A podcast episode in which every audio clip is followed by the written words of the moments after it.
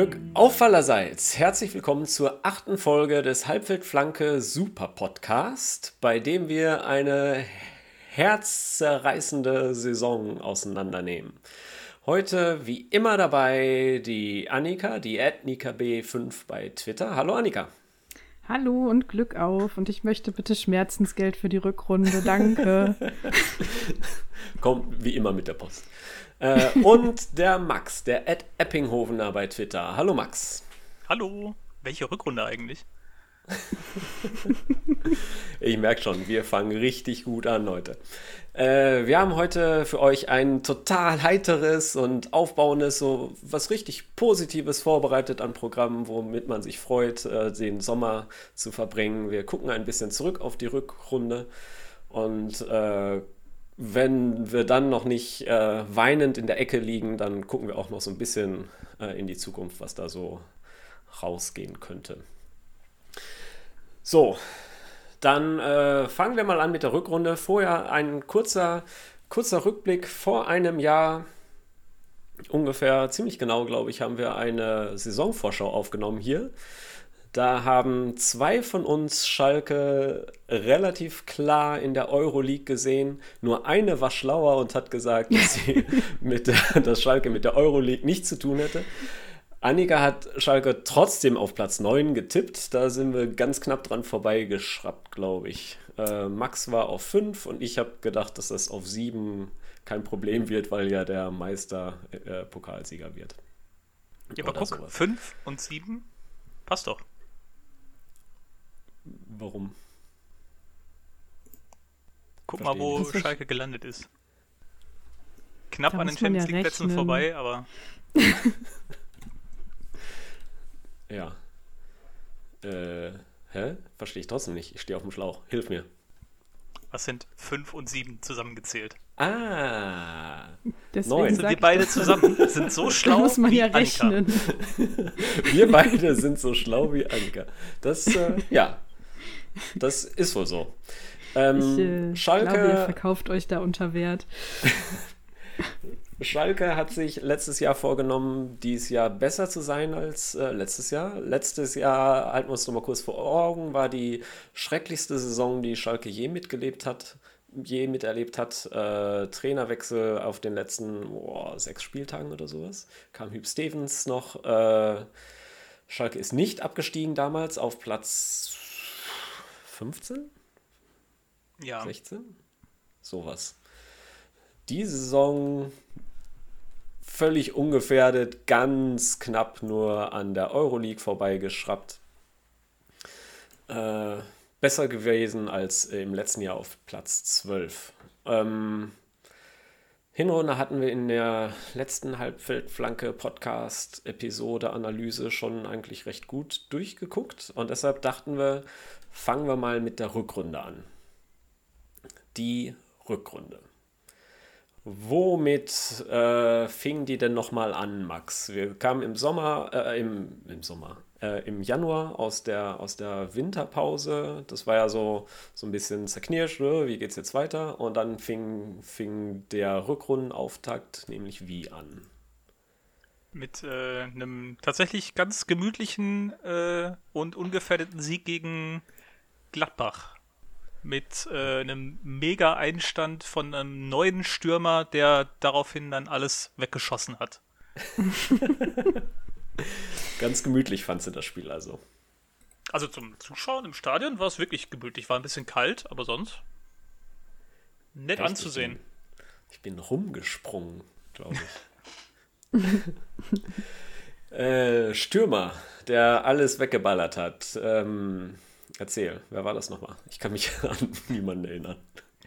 Der, das, der fügt sich nahtlos ein in äh, die legendären österreichischen Stürmer auf Schalke.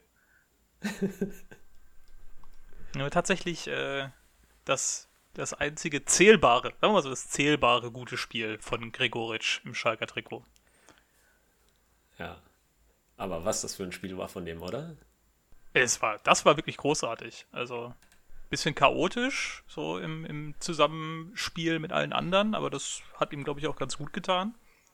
Ähm, erstaunlich viele Räume, die erstaunlich gut genutzt und gute Übersicht, guten Abschluss. Frag mich, wo das dann danach noch so hingegangen ist. Ja. Ich glaube, so viel können wir an dieser Stelle schon mal verraten. Das äh, ist der einzige Sieg, über den wir uns in diesem Podcast unterhalten werden. Deshalb lass uns da noch mal ein bisschen bei bleiben. Annika, wie hast du denn das Spiel so in Erinnerung?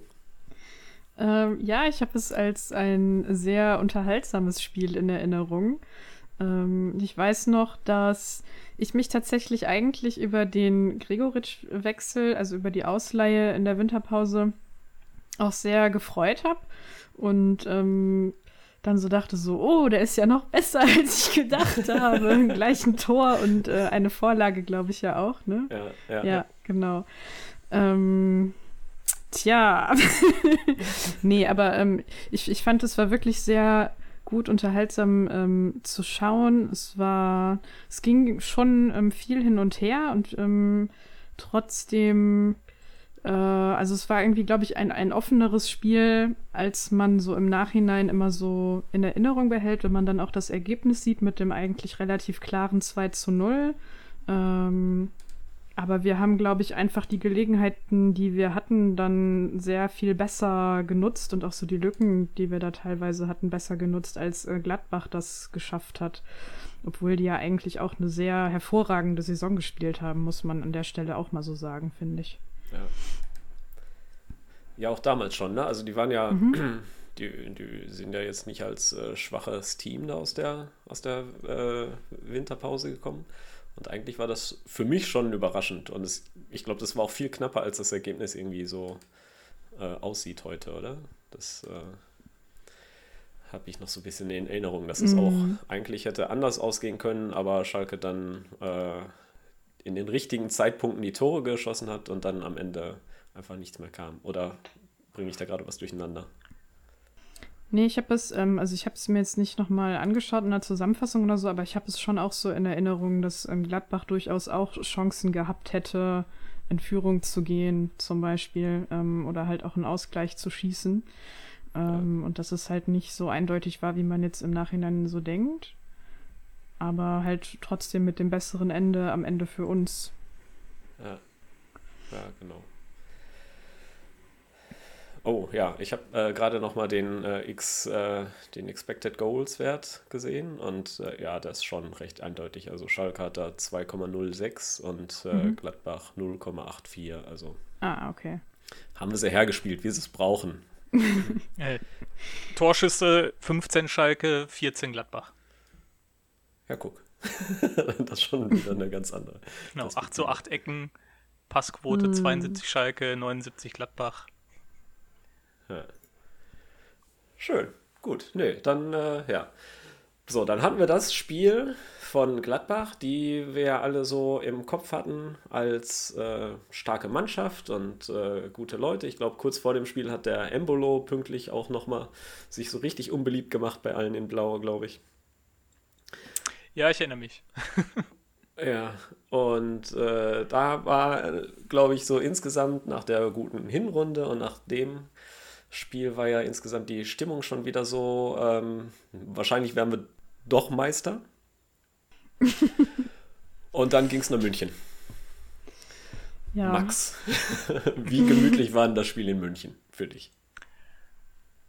Also für mich dann gemütlicher als in Gladbach, weil da war ich dann zu Hause und es war schön warm. Also dementsprechend. Ja. Mhm. Nee, also bisschen erwartbar. Ne? Also beziehungsweise es ist ja irgendwie immer, immer gleich, äh, wenn Schalke in München spielt. Irgendwie für, für ein paar Minuten hat man immer wieder Hoffnung. Das war jetzt dann da beim Spiel zum Glück nicht so sehr, weil Lewandowski nach sechs Minuten direkt schon das 1-0 gemacht hat. Genau, die paar Minuten waren diesmal wirklich nur fünf. Ja. mhm. Allerdings war es nach dem 1-0 bis zum 2-0 okay. Also ich, ich kann mich noch daran erinnern, dass da auch schon die, die Wahrnehmung äh, gerade auf Twitter so war, dass da schon wieder ähm, praktisch alle komplett ihren Beruf einstellen würden, auch in der ersten Halbzeit schon. Ähm, lag zu großen Teilen, glaube ich, daran, dass Schalke grundsätzlich eigentlich eher relativ passiv verteidigt hat und ähm, versucht hat halt grundsätzlich nur die Umschaltmomente zu nutzen, statt sich selbst Umschaltmomente zu erarbeiten. Ähm, hat die erste Halbzeit über ja eigentlich auch noch ganz gut geklappt. Sieht halt nicht schön aus. Ähm, aber ja, ich glaube, wenn man mit dem 1-0 in die Pause geht, statt dem komischen 2-0 vorher, äh, kurz vor der Pause, kann man das eventuell noch spannender gestalten. Aber nicht, dass es nicht unverdient war, auch schon 2-0 zu führen. Äh, Bayern hatte auch schon Chancen für 3 und 4-0 in der ersten Halbzeit. Also das will ich jetzt hier nicht ja. irgendwie unter den Tisch kehren. Ja. ja, vor allem, wenn dann nochmal drei Tore in der zweiten geschossen werden, dann ist es recht klar. Annika. Ja, auch ansonsten absolut eindeutig. Also klar, dass äh, Bayern immer sehr, sehr viel Ballbesitz hat. Ähm, ich glaube, die hatten irgendwie drei Viertel Prozent Ballbesitz über das ganze Spiel. Äh, hängt natürlich immer drauf, äh, kommt immer drauf an, auf welche Statistik man da schaut. Ich habe jetzt gerade mal die von Transfermarkt hier genommen. Ähm, und ja, natürlich sehr viel mehr Torschüsse als wir und Schüsse aufs Tor sowieso, wobei wir da immerhin sieben verzeichnet haben, bei denen man sich dann im Nachhinein auch so ein kleines bisschen fragt, wo die eigentlich herkommen. Ich kann mich jetzt gerade an keine richtige Chance erinnern, die wir da hatten. Und wie viel Aber davon ja, eigentlich aus der eigenen Hälfte abgegeben wurde. äh, ja, so Abstoß in die Arme von Manuel Neuer oder sowas genau. meinst du, oder wie? Übel fünf Torschüsse. ja. Nee, aber genau, also so in der ersten Halbzeit, da war es noch relativ stabil, aber in der zweiten ging es dann leider doch sehr dahin. Ähm, ja, ich weiß auch nicht, was man dazu noch groß sagen soll. Ich finde es halt auch so, äh, wie, wie Max vorhin meinte, so sehr interessant, dass man eigentlich fast jedes Mal vor so einem Spiel immer das Gefühl hat, so, na, vielleicht geht ja dieses Mal doch was und es kommt irgendwie wenigstens mal zu einem ähm, verdienten Unentschieden oder so, bei dem man dann auch mal ein eigenes Tor schießt, aber das soll anscheinend einfach nicht sein. ja, anscheinend nicht. Also ich habe das Spiel, ich kann mich noch gut daran erinnern, dass, ähm, also nicht an das ganze Spiel, äh, ich habe ja auch äh, mehr so ein Sieb als Gedächtnis. Aber wo ich mich noch sehr gut daran erinnern kann, war, dass, dass die Bayern Schalke echt schön auseinandergenommen haben. Also ich glaube, die haben sich sehr, sehr dediziert auf Schalke vorbereitet und mhm. auch gut durchanalysiert. So ja. die offenen Flügel, die Schalke ja immer hat, weil das Spiel ja immer durchs Zentrum geht und dann halt einfach besetzt zum Teil und das nur für die Breite und das Pressing sich halt sehr fokussiert auf die Ball, auf den Ball eigentlich und das, das direkte Umfeld, um dann halt äh, den Ballgewinn zu erzwingen. Und dadurch natürlich dann immer die andere Seite recht frei ist. Ich, und das hat, haben die Bayern echt so großartig ausgespielt, so schön ausgenutzt und so mit so einer Ruhe, wie die da eine Spielverlagerung nach der anderen gemacht haben und Schalke immer nur von mhm. links nach rechts verschoben hat und eigentlich nie irgendwo Zugriff hatte, weil die Bayern natürlich den Ball auch äh, laufen lassen können, wie, wie sonst kaum jemand. Ähm, das war für mich schon so ein Moment, oh scheiße. Jetzt, mm. jetzt ist so ein bisschen die Blaupause geliefert. Jetzt wissen alle anderen auch, wie sie, wie sie Schalke herspielen können. Und gleichzeitig halt noch so, so fünf Dinger in so einer Hochphase gerade, wo halt gerade Gladbach, also ne, die sind ja auch mm. nicht irgendwer und die haben äh, frisch abgefertigt, kommen als äh, was waren wir in der Herbst, äh, äh nach der Hinrunde? Vierter oder Fünfter oder so? Irgendwo den Dreh habe ich schon immer nach. Und äh, dann kommen die Bayern, äh, oder fahren wir nach München und dann äh, ist das einfach mal so ein 5-0 auf die Nase. Ich glaube, das mhm. hat äh, auf, auf so vielen Ebenen so richtig wehgetan. Das, äh, ja, das war nicht gut. Das war nicht gut. Und das haben wir dann auch gemerkt. Im Nachzug kam dann nämlich äh, der Doppelpack Hertha. Einmal im Pokal und einmal in der Liga. Ne? Was waren zuerst? Ich glaube, erst war, erst war die war äh, Liga. Liga ja. Genau, Liga mhm. in Berlin und direkt äh, drei Tage später oder so in das Rückspiel auf Schalke. Ja. Ich gehöre ähm, zu den glücklichen Leuten, die in Berlin dabei sein durften. Bei dem grandiosen 0 zu 0. Ich bin so neidisch. Ich saß auch zwischen Berliner Fans. Ja, das, äh, das war total super. Also ich, äh, Hast du jetzt gesagt arschkalt oder super? Ich habe nicht gehört. Es war tatsächlich auch arschkalt. ähm, wobei es geht eigentlich. Äh, ist aber halt natürlich ein zugiges Stadion, ne? Ja. Ein äh, Freund von mir hatte uns praktisch eingeladen, mich und noch ein Freund, ähm, der ist Hertha-Fan. Ähm, meinte so, ja, nächstes Mal, wenn Schalke dann in Berlin spielt, dann kommt aber mit, dann lade ich auch ins Stadion ein. Dann saßen wir da auf der Gegengrade zwischen praktisch äh, Hertaner Urgesteinen.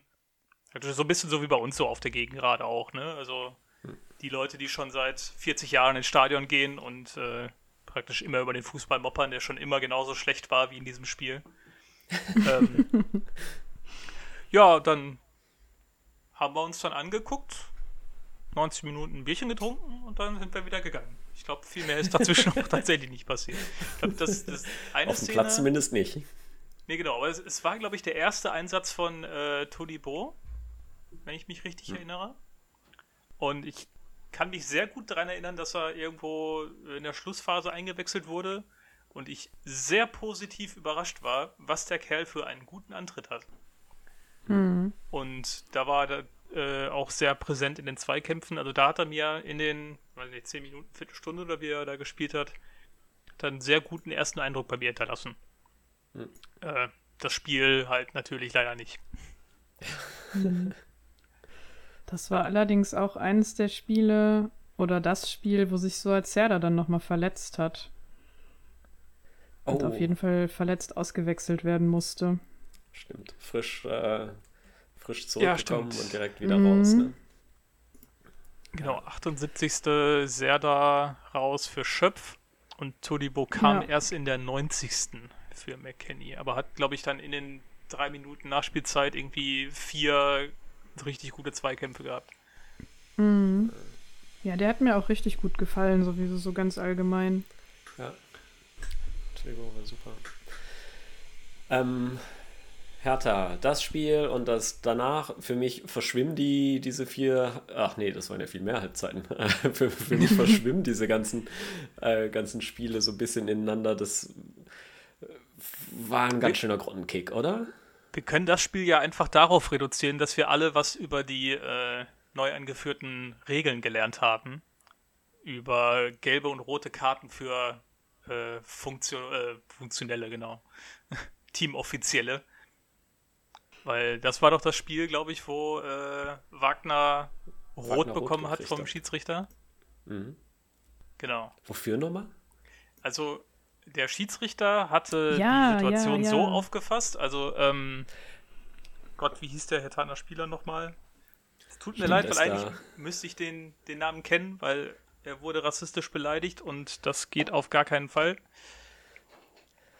Stimmt, ähm, er ist da hingefallen und der Wagner hat ihn in den Nacken gefasst oder so. Genau, er wollte ihn, glaube ich, an den mhm. Schultern packen und hochhelfen und ja. schützen, dass er nicht noch weiter irgendwie in die Bank taumelt oder so. Und ja, und es sah halt so ein bisschen komisch aus und dann hat äh, Wagner die rote Karte bekommen. Ja. Genau, allerdings nicht wegen Tätlichkeit, wie ich erst dachte, sondern wegen Verzögerung des Spiels. Und das ist eine Regel, die seit dieser Saison oder seit der letzten Saison gilt. Und zwar, äh, wenn ein Offizieller eines Teams die Fortführung des Spiels verzögert, gibt es eine gelbe Karte, wenn die eigene Mannschaft im Ballbesitz war und eine rote Karte, wenn das gegnerische Team im Ballbesitz war. Und der Schiedsrichter hat die Szene so aufgefasst, dass Wagner die Wiederfortführung des Spiels äh, verlangsamen wollte oder verzögern wollte. Und da es, glaube ich, Freistoß für Hertha oder Einwurf für Hertha war, war Hertha im Ballbesitz. Dementsprechend gab es dann Rot für Wagner. Hm. Hm, Toruna Riga heißt der Spieler übrigens. Danke. Interessant. Also schräge Regel. Ähm, können wir uns also darauf einigen, dass der Schiedsrichter an der ganzen Rückrunde von Schalke schuld ist, oder? Auf jeden Fall. Gut. Dann haben wir endlich abschließend die schuldige Person identifiziert. Was mir allerdings ja, gerade nochmal klar wird, ist, wie lange gefühlt diese Rückrunde war, mit allem, was sonst noch überhaupt alles passiert ist. Äh, wenn ich mir nochmal in Gedächtnis rufe, ne, was da bei dem Spiel sonst noch alles vorgefallen ist. Das äh, wirkt irgendwie so wie vor drei oder vier Saisons. Ja, ja gut, das war am äh, zwei, äh, 4. 4. Februar, das ist jetzt ein halbes Jahr her. Ne? So lange ja. geht ja mhm. typischerweise keine, keine Rückrunde. Aber die beiden Spiele, so, was ist da passiert? Äh, zwei, zwei Spiele, jeweils zwei Halbzeiten, das zweite Spiel noch mit Verlängerung eigentlich äh, kein wirklicher Sieger gefunden, bis äh, ganz zum Schluss, äh, glaube ich, Schalke in der wievielten Minute? 115. Minute macht der Rahman äh, das 3 zu 2. Äh, in, in zwei Spielen kommst du nicht, ja, jeweils nur unentschieden gegen Hertha und irgendwie war das auch jeweils so ein recht trauriger Kick, glaube ich, oder? Woran liegt's? Was war, was war da passiert? In der Hinrunde noch so ein schöner Hurra-Fußball. Äh, frisch Gladbach besiegt. Okay, dann kam natürlich Bayern, aber dann sowas. Die Kollegen, ja, die Kollegen können wir ja sagen. wir sind so top-notch hier. Die Kollegen vom Rasenfunk nämlich äh, haben in der äh, Saisonanalyse, übrigens äh, schöne, schöne Episode auf jeden Fall anhören. Schalke ist leider in dem Segment der, äh, der negativen Überraschung. Ähm, aber äh, da wurde die, die diese Zeit, also die beiden Begegnungen gegen Hertha, als das identifiziert, was Schalke für die Rückrunde nachhaltig das Genick gebrochen hat. Wie sehen wir das, Annika? Was meinst du? Ich weiß nicht, für mich sind irgendwie immer alle Spiele gegen Hertha BSC gleich in meiner Erinnerung. Also ich muss auch sagen, ich habe einfach kein besonders gutes Gedächtnis für Fußballspiele. Das ist immer so, das geht hier rein und dann ist es so zwei Wochen noch da und dann geht es halt wieder raus. Und Spiele gegen Hertha BSC sind bei mir immer abgespeichert unter langweilige Dreckskackspiele, die mich sehr aggressiv machen, weil so viel gefault wird. Aber ähm, eigentlich gewinnen wir da ja immer. naja, ich weiß nicht. Irgendwie habe ich immer so ein Unentschieden. Äh, aber naja, egal. Also in, das ist in, in der Hinrunde. Meine gestörte Wahrnehmung. Schön. In der Hinrunde haben wir jedenfalls ähm, gewonnen. Ähm, und das, also das 0 zu 0 in der Liga trifft, glaube ich, ganz gut auf meine kurze, sehr unfreundliche Beschreibung. So, dass das trifft, glaube ich, auf dieses Spiel ganz gut zu, dass da, dass es da irgendwie ganz gut zur Sache ging und aber eigentlich trotzdem nicht besonders viel passiert ist und dass man, also ich erinnere mich, dass ich das vom Sofa aus geguckt habe und immer so gefangen war zwischen nö, nö, nö, nö, nö, ich will mich aufregen und oh Gott, das ist so langweilig eigentlich, ähm, könnte ich jetzt auch mal wegpennen, so. Ähm, und das Pokalspiel war, war dann dahingegen so ein bisschen anders. Ähm, also in der Hinsicht einfach, weil, weil da Tore gefallen sind und das halt äh, alleine durch das ganze Pokalsetting da natürlich viel mehr Spannung mit drin war, ähm, durch die Verlängerung und wer, wer trifft jetzt am Ende oder gibt es noch ein Elfmeterschießen oder nicht. Ähm, aber es waren halt schon, ja, so so Kampfspiele irgendwie in meiner Erinnerung und Hertha ist eigentlich immer irgendwie gut darin gewesen, ähm, also allgemein gut darin gewesen, Spiel zu zerstören, aber ich finde, dass die auch das immer besonders gut gegen Schalke hinkriegen. Das ist immer so eine Mischung aus so, ja, wir lassen euch mit dem Ball nicht wirklich was machen und gehen da halt immer schön aggressiv drauf und durchaus auch mal so ein bisschen nickelig und wenn wir dann zwischendurch selber nicht mehr weiter wissen, geben wir euch aber einfach mal den Ball, weil wir wissen, ihr könnt es auch nicht besonders viel besser. Und wenn wir dann wieder Lust haben, gibt es halt wieder das nächste Foul oder so. Also, keine Ahnung. Ich, ich hasse Hertha BSC, aber auch einfach ziemlich, muss ich dazu sagen. Das merkt man so. so. gar nicht. Das kannst du ja ganz nee. gut über, überspielen eigentlich. Ja, ich weiß, ich bin total neutral. ja, äh, ist ja auch äh, unsere Pflicht, ne? Hm. Äh, ja. Ach, guck mal. Da fällt mir übrigens mein toller Anfangsgag wieder ein, äh, den ich ja, wo ich ja sagen wollte, dass wir streng dem DFL-Hygienekonzept entsprechend äh, Social Distancing pflegen. Wir sprechen alle mit einer äh, Gesichtsmaske und unsere Mikrofone sind alle in Frischhaltefolien eingewickelt. Macht euch also keine Sorgen. Schön. Ja, wir haben wir das stehen jetzt alle auch. fünf Meter weit weg hinter der Werbebande. Äh. ja, genau. Und es gibt einen äh, Sky, äh, jemand aus dem Sky-Team hält uns unser Mikro mit einer fünf Meter langen Besenstiel äh, ins Gesicht. Exakt. Ich sehe ich bei dir im Hintergrund im Schrank auch den Karl-Heinz Rummenigge, der seine Maske so trägt, dass die Nase trotzdem noch rausguckt. ja, genau. Rummenigge im Schrank. Echt gruselig, was da abgeht. Das ist echt übel. ja, äh, aber äh, Entschuldigung, ich äh, habe mal wieder abgelenkt. Ähm, Hertha, äh, ja, war nicklig. Äh, wenn ja einer das Spiel zerstört, sind wir das ja eigentlich. Und ähm, das war auch die kurze Zeit von Klinsmann bei Hertha, ne? Die hatten ja jetzt auch keine so schöne Saison, alles in allem, Stimmt, glaube ich. das, das war ja auch noch diese Saison, ja. Ja. Ähm, ich habe das besonders so im, in, der, in der Retrospektive jetzt so im Kopf, dass eigentlich haben, hat die Hertha versucht, von den Bayern zu lernen, haben das äh, allerdings nicht ganz so auf den Platz bringen können wie die Bayern. Natürlich. Ähm, aber gleichzeitig hat, äh, zumindest in meiner Wahrnehmung, war Schalke da viel zu sehr mit sich selbst beschäftigt. Also diese, spätestens bei dem 0-0, bei dem ersten Spiel, bei dem Ligaspiel, habe ich gefühlt äh, hing das diese 5-0-Niederlage gegen den Bayern allen noch sehr in den Klamotten. Und dann waren halt da auch ein paar Spieler äh, nur halb fit und sowas. Das äh, hat man schon gemerkt, fand ich. Keine Ahnung. Max, was meinst du?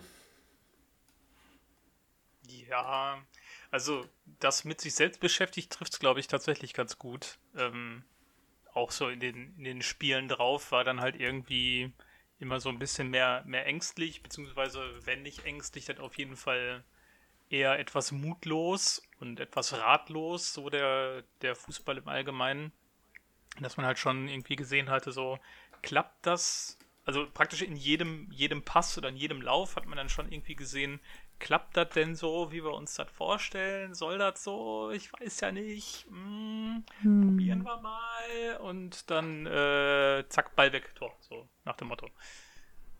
Irgendwie beschreibt das so Ja, also viele diese, Spieler ab da. Diese, diese Leichtigkeit, die einen ähm, in, der, in der Hinrunde noch so erfreut hatte, die war dann halt auf, auf jeden Fall weg. Also, weil was, was ich für mich auch so abgespeichert hatte nach der Hinrunde war, dass ich so sehr positiv, ähm, ja, überrascht ist irgendwie ein blödes Wort dafür, aber halt sehr positiv gestimmt war, dass das halt bei uns ähm, in so offensiven Umschaltmomenten das dann auch mal klappt, dass einfach nur so mit einem kontakten Ball mal weitergeleitet wird. Es war jetzt nicht so, dass wir auf einmal so den allerkrassesten ähm, Kombinationsfußball gespielt haben, aber trotzdem gab es da halt so ganz einfache fußballerische Dinge, von denen man denkt, dass Fußballprofis das eigentlich locker hinkriegen sollten, die unsere Fußballprofis dann halt auch locker hinbekommen haben. Und das war dann mit der Rückrunde halt wieder vorbei. Also das war halt auch so ein Problem, was wir, finde ich, ähm, in den Saisons vorher halt auch immer hatten, dass es immer so sehr viele Stockis gab und so komische, ver verpatzte Ballannahmen, wo das Ding dann irgendwie über den Fuß drüber springt oder irgendwo anders hin oder viel zu weit weg. Und das ähm, fand dann leider wieder mehr und mehr Einzug, ja. Und das, finde ich, hat man auch bei den nächsten Spielen dann gemerkt. Ne? Dann kam, äh, kam Paderborn und äh, das Spiel in Mainz und das waren beides auch unentschieden. Äh, Ja. Und ich fand, das wirkte auch so, oder? Ja, also von Paderborn, ähm, beim Spiel gegen Paderborn war ich ähm, in der Nordkurve und war ziemlich besoffen, deswegen habe ich da keine Erinnerung an dieses Spiel. Ähm, ich hatte sehr viel Spaß, aber das ähm, lag wahrscheinlich eher weniger am Ergebnis und am Fußball. Ja, wahrscheinlich. Genau, aber ich hatte das äh, genauso in Erinnerung, dass es da so weiterlief. Irgendwie sehr verunsichert, so Sachen irgendwie die Linie nicht gefunden und äh, alles nicht so ganz auf den, auf den Rasen ge gebracht. Oder Max? Habe ich das? Warst du auch betrunken in der Nordkurve? Kannst du was zu dem Nee, Spiel ich sagen? war äh, nüchtern auf der Haupttribüne. Da habe ich meinen meinen Stammplatz. Ja, nee, war. Der, der Witz ist, äh, beziehungsweise das Spiel habe ich so in Erinnerung, ich habe es mir gerade auch noch mal ein bisschen durchgeklickt. Ähm, es ist halt praktisch genauso wie gegen Hertha vorher. Ähm, ne, viel nicht, nicht können, Unsicherheit. Und dann hat Schalke noch geschafft, ein Tor zu schießen. Und ich glaube, dann haben sie am Ende ein bisschen zu früh abgeschaltet, so nach dem Motto, ah, ja gut, ah, jetzt, jetzt geht schon wieder. Ah, jetzt sind wir hier durch und Ausgleich. Ja. Und dann hat man sich dann danach, glaube ich, noch mehr darauf äh, geeinigt, mehr nur die Defensive im Blick zu halten und noch passiver und defensiver zu agieren. Äh, was dann halt auch noch, noch weniger schönen Fußball beschert hat. Hm. Echt? Fandst du, das hat da, da schon so angefangen? Ich denke schon, weil ich habe jetzt gerade auch nochmal äh, praktisch chronologisch die Spiele weitergeguckt. Und äh, danach ist so der nächste Brocken, war dann das nächste 0 zu 5 gegen Leipzig. Ja, genau, das kam direkt die Woche danach, kam ja. Leipzig. Und ähm, da, ich will jetzt nicht sagen, dass man da halt einfach zu defensiv agiert hat, aber da war man ne, praktisch so eine, so eine Mischung aus, ähm, man hat nicht genug äh, Selbstverständnis, um das mal so zu beschreiben, für den eigenen Fußball mit einem hohen offensiven Pressing. Ähm, man ist ein Stück weit mit sich selbst beschäftigt, eventuell auch nicht hundertprozentig überzeugt von der eigenen Herangehensweise. Hm. Und ähm, ja, dann trifft man halt auf eine Mannschaft wie Leipzig, die dann halt damit sowieso ja eigentlich dann schon sehr gut umgehen kann. Ich habe das Spiel nicht mehr so gut im Kopf, aber Klassenunterschied war das schon. Ja. Mhm. Annika, was meinst du? Ja, Leipzig ist halt auch einfach extrem gut darin, Fehler zu bestrafen. Und ich erinnere mich, ähm, dass das auf jeden Fall auch eines dieser Spiele war, wo ich den Eindruck hatte, dass auf jeden Fall die Verunsicherung, die sich dann so durch die ganze Rückrunde immer weiter gesteigert hat bis zu einem gewissen Grad, dass es eins dieser Spiele war, wo man das sehr gesehen hat. Also, dass es da sehr viele auch kleinere Fehlerchen gab, so Abspielfehler direkt in ja. die Füße teilweise, die dann zu einem Konter geführt haben. Ja.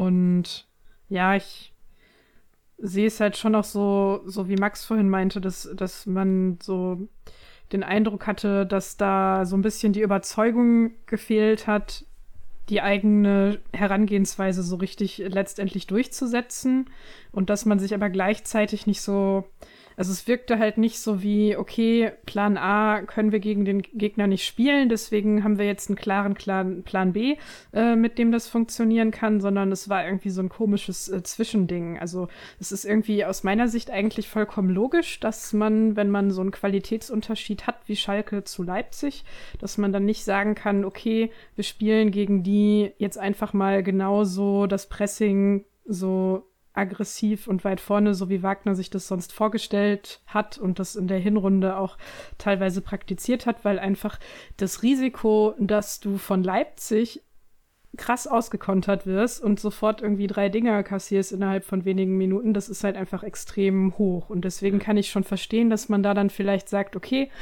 ähm, es sieht nicht schön aus, ähm, und man macht sich damit nicht gerade beliebt bei neutralen Zuschauern, aber wir stehen jetzt vielleicht mal was tiefer und gehen das Ganze ein bisschen passiver an und geben denen einfach weniger Raum für, ihre, für ihr schnelles Umschaltspiel.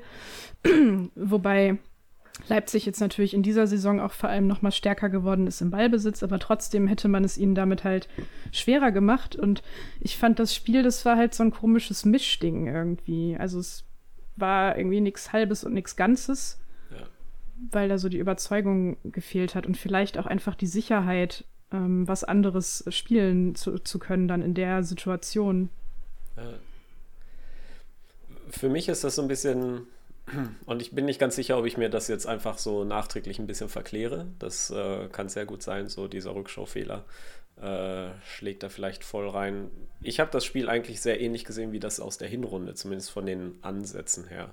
Ich glaube, dass in der Hinrunde ging ja irgendwie spektakulär, hatte Schalke ja aus Versehen gewonnen. Das waren 2-0, glaube ich, ne? Äh, 2-1. Ähm, 2-1, genau. Trotzdem sehr überraschend, also zumindest in meiner Wahrnehmung. Äh, und dann fing das aber so an, dass Schalke halt eigentlich genau versucht hat, genauso wieder zu spielen, aber das nicht mehr so hingekriegt hat. Also alles, was in den Spielen davor halt schon nicht ganz lief, so diese ganzen Stockfehler und das, was man so, so diese äh, Lockerheit, die man sich da erarbeitet hat, die war halt plötzlich weg. Schalke war sehr verkrampft und äh, dadurch sind halt Fehler passiert, die Leipzig sehr krass bestraft hat dann und auch die auch sehr gut darin sind, solche Fehler zu bestrafen. Und gleichzeitig sind halt die ganzen Sachen, die äh, Leipzig in der, im Hinspiel irgendwie nicht so auf den Zaun gekriegt hat, haben die plötzlich gesessen. Und ich glaube, das hat dann, zumindest in meiner, in meiner Wahrnehmung, hat das dann alles genau dieses 5-0 ergeben. Dass Schalke, dass eigentlich die Herangehensweise so war wie vorher, nur das, was vorher nicht geklappt hat, hat plötzlich geklappt und das, was vorher geklappt hat, hat plötzlich nicht mehr geklappt. Und dann ging es halt sehr krass in die andere Richtung aus. Ähm, ja, äh, nachhaltig hat es dann den Effekt gehabt, dass äh, die nächsten Spiele halt noch auch bitter waren. noch bitterer natürlich nicht, weil 5-0 ist schon, äh, schon, schon spektakulär bitter. Ähm, schon rekordbitter auch für die Saison, ne? Hatten wir mehr als 5-0? Nee. Guck mal. Ha, luschen alles. ähm, aber gegen äh, in Köln dann 3-0 zu verlieren und dann äh, kurz danach noch aus dem Pokal rauszufliegen das hat schon äh, in, gegen München dann, aber da hat man sich ja trotzdem noch was erhofft. Da war dann schon nicht mehr viel da. Und dann kam auch äh, Hoffenheim kam dann noch und so das Spiel vorm Derby, eine Woche vorm Derby, zumindest hat man das ja alles gedacht, äh, war dann irgendwie wenig Fußball, oder? Wie habt ihr das gesehen? Mm, ich habe, glaube ich, tatsächlich die Spiele gegen Köln und Hoffenheim gar nicht geguckt oder wenn dann nur so mit halbem Auge, weil ich da gerade mit anderen Dingen beschäftigt war. Ja. Jedenfalls könnte ich mich jetzt gerade nicht dran erinnern, die gesehen zu haben. Max? Also Hoffenheim habe ich noch halbwegs im Kopf und das war bei, bei so vielen Spielen, insbesondere in der Rückrunde, war so mein Eindruck beim Gucken, ach, ne, geht ja eigentlich. Also es ist jetzt nichts, äh, was ich jetzt irgendwo praktisch mir, mir die Fußnägel aufrollen lassen, nur weil, weil ich zugucke. Ne, sondern immer so, nee, doch, ja, kann funktionieren, doch, könnt, könnte man und klappt aber am Ende doch wieder nicht. Ähm, ne, das viele Spiele, habe ich den Eindruck, wurden gerade in der öffentlichen Wahrnehmung deutlich schlechter geredet. Ich glaube, äh, ne, Köln weniger, aber Hoffenheim gehört da ein Stück weit mit dazu. Und ungefähr alles, was danach kommt ähm, wurde Schalke ja, äh, insbesondere beim Spiel gegen Düsseldorf, war ja äh, praktisch besser direkt vom, vom äh, Spielbetrieb abmelden, als sowas abzuliefern, war ja so der, der Tenor. Und äh, viele Spiele fand ich tatsächlich gar nicht so schlimm. Ähm, halt unansehnlich, ja, definitiv. Ja. Aber es war halt nichts, äh, was jetzt nicht grundsätzlich falsch war in der Herangehensweise oder praktisch, dass man jetzt sagen könnte, es wäre der völlig falsche Weg, mit dem Kader das zu spielen oder in der Situation gegen den Gegner das zu spielen. Ähm, ja. ja. also wie gesagt, immer mit den Mitteln, die man so hatte, war es nie schön, aber auch nie ein fußballerischer Offenbarungseid, würde ich jetzt mal so sagen. Ja. Ja, so habe ich das auch in Erinnerung. Also das Hoffenheim-Spiel, weiß ich, äh, das letzte Spiel vor Zuschauern. Das, äh, da saß ich äh, im Stadion und ich kann mich an das Spiel überhaupt nicht erinnern. Also null. Ich weiß nur noch, dass ich mich die ganze Zeit mit einem Kumpel unterhalten habe und dass wir hinterher gesagt haben, naja, okay, so die der Spaßfußball aus der Hinrunde ist wohl jetzt vorbei. jetzt, äh, jetzt kriegen wir sowas zu sehen. Das war, äh, war nicht schön und kein Spaß. Ja, und dann kam äh, das Derby halt doch nicht eine Woche später, sondern irgendwie zwei Monate und eine Woche später. Mhm. Ähm, lass uns mal kurz auf die Corona-Pause. Wir haben ja äh, in der Pause unseren ähm, äh, unser, unser Fantasy-Fußball gespielt und uns überlegt, wie wir die, die Mannschaft, äh, Mannschaften aufbessern können mit 50 Millionen. 50 Millionen überlegt. ähm, was, äh, was im Nachhinein noch alberner ist als in der Situation als die selber Wahrheit. sowieso schon. Ja. mit, mit, mit der Bürgschaft jetzt sind wir ja schon zu, zu 60 Prozent dran. Also. Du meinst Laschets private Investition? genau, ja. so wie ich das ja immer lese. Ähm, naja, okay, das ist die letzte Folge im Podcast. Könnt ihr euch gerne noch anhören. Also ich zumindest hatte Spaß. äh, aber wie habt ihr denn das Training und das, was ihr so über den Fußball in der Zeit mitgekriegt habt? Äh, jetzt März wahrscheinlich ja nicht so viel, aber April und dann die erste Hälfte Mai. Wie habt ihr, habt ihr Schalke da aus fußballerischer Sicht erlebt? Max, erzähl mal. Gar nicht eigentlich. Also, mm, so ich habe auch gerade gedacht, irgendwie überhaupt nicht. Ich kann mich daran erinnern, dass es irgendwo mal schön durch Social Media ging, wie alle in, ähm, in Videokonferenz zusammen zu Hause trainiert haben. Das fand ich ganz witzig.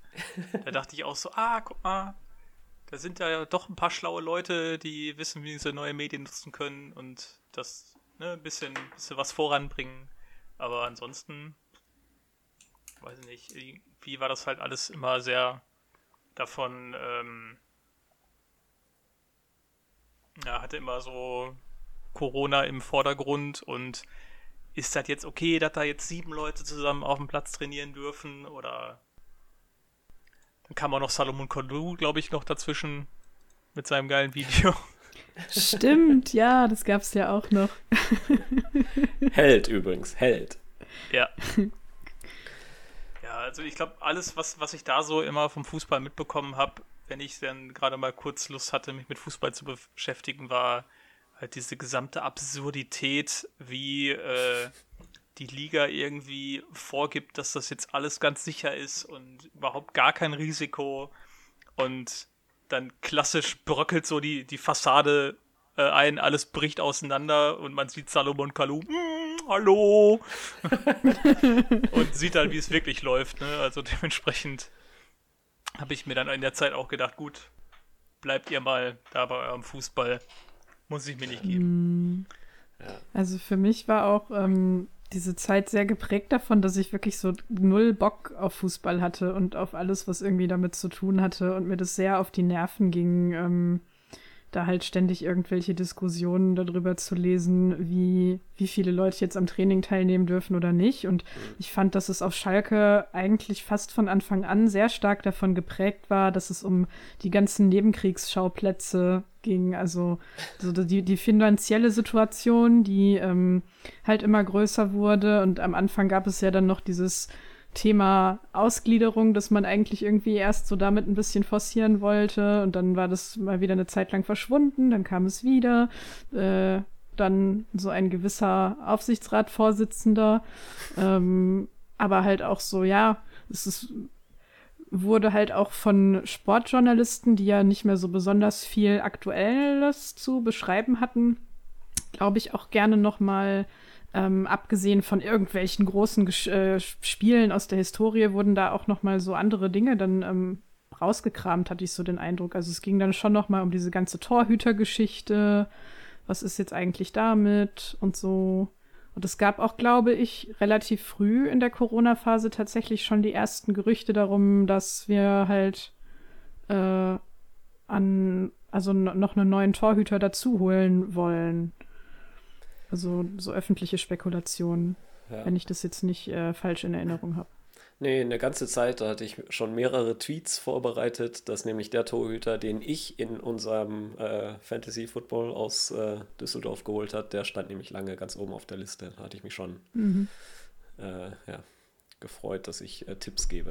Äh, naja, aber egal. Ähm, ja, genau. Also für mich jetzt gerade so im Nachhinein scheint ja ich glaube, Wagner hat das irgendwo auch mal so gesagt, dass äh, nach dieser Corona-Pause die Mannschaft nicht so fit wiederkam, wie er es gern hätte. Oder bilde ich mir das gerade ein? Ist das nur meine, meine Analyse? Ich meine, das irgendwo mal gehört zu haben. Jedenfalls scheint es da ja echte Probleme ge, ge, ge, äh, da scheint ja gegeben zu haben. Das heißt, die, die Leute waren dann entweder nicht so trainiert, wie ich weiß nicht, wie die sich das vorgestellt haben mit den Trainings oder so, aber irgendwie, ich hatte zwischendurch mal versucht, was rauszufinden, wie denn gerade trainiert wird und bin da eigentlich gar nicht so richtig weit gekommen. Also ich glaube, in der Woche vom Derby war es mehr oder weniger normales Training. Hm. Ich glaube, genau, da durften alle wieder zusammen miteinander auf dem Platz trainieren. Ja. Hm. Ich kann mir gut vorstellen, dass die wahrscheinlich vorher einfach immer so Trainingspläne zugeschickt bekommen mhm. haben. Mhm. Und dass es aber vielleicht nicht immer ganz so einfach war zu überprüfen, inwieweit sich Leute daran halten. Also es gab irgendwo auf jeden Fall mal so ein englischsprachiges Interview mit Weston McKenney, der da halt sowas gesagt hat, wie so, na, eigentlich lebe ich gerade eher so wie so ein Student und bin halt lange wach. Also wenn ich, wenn ich McKennys äh, Instagram-Stories sehe, dann kann ich dir sagen, der lebt immer wie ein Student. Student mit ein okay. paar Millionen auf dem Konto, aber nichts anderes. Okay. Amerikanischer Student beim äh, Spring Break, meinst du? Ja, genau.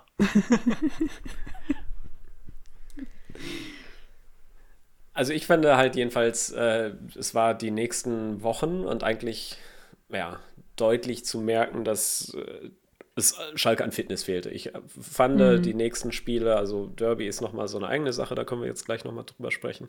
Aber dann auch die Spiele danach, dass äh, Schalke ein, einfach nicht so laufen konnte, wie, wie es äh, gerne laufen sollte. Ich hatte das Gefühl, dass Schalke körperlich nicht so weit ist, wie, wie sie vorher waren und wie auch die Gegner sind. Und ich mhm. glaube, dass da sowas äh, gefehlt hat in dieser, in dieser Unterbrechung. Ich glaube, das ist nicht, nicht gut gelaufen. Ja, aber, an... aber auch äh, du zuerst? ja, dann, dann nehme ich mir jetzt einfach das Wort. ähm, ja.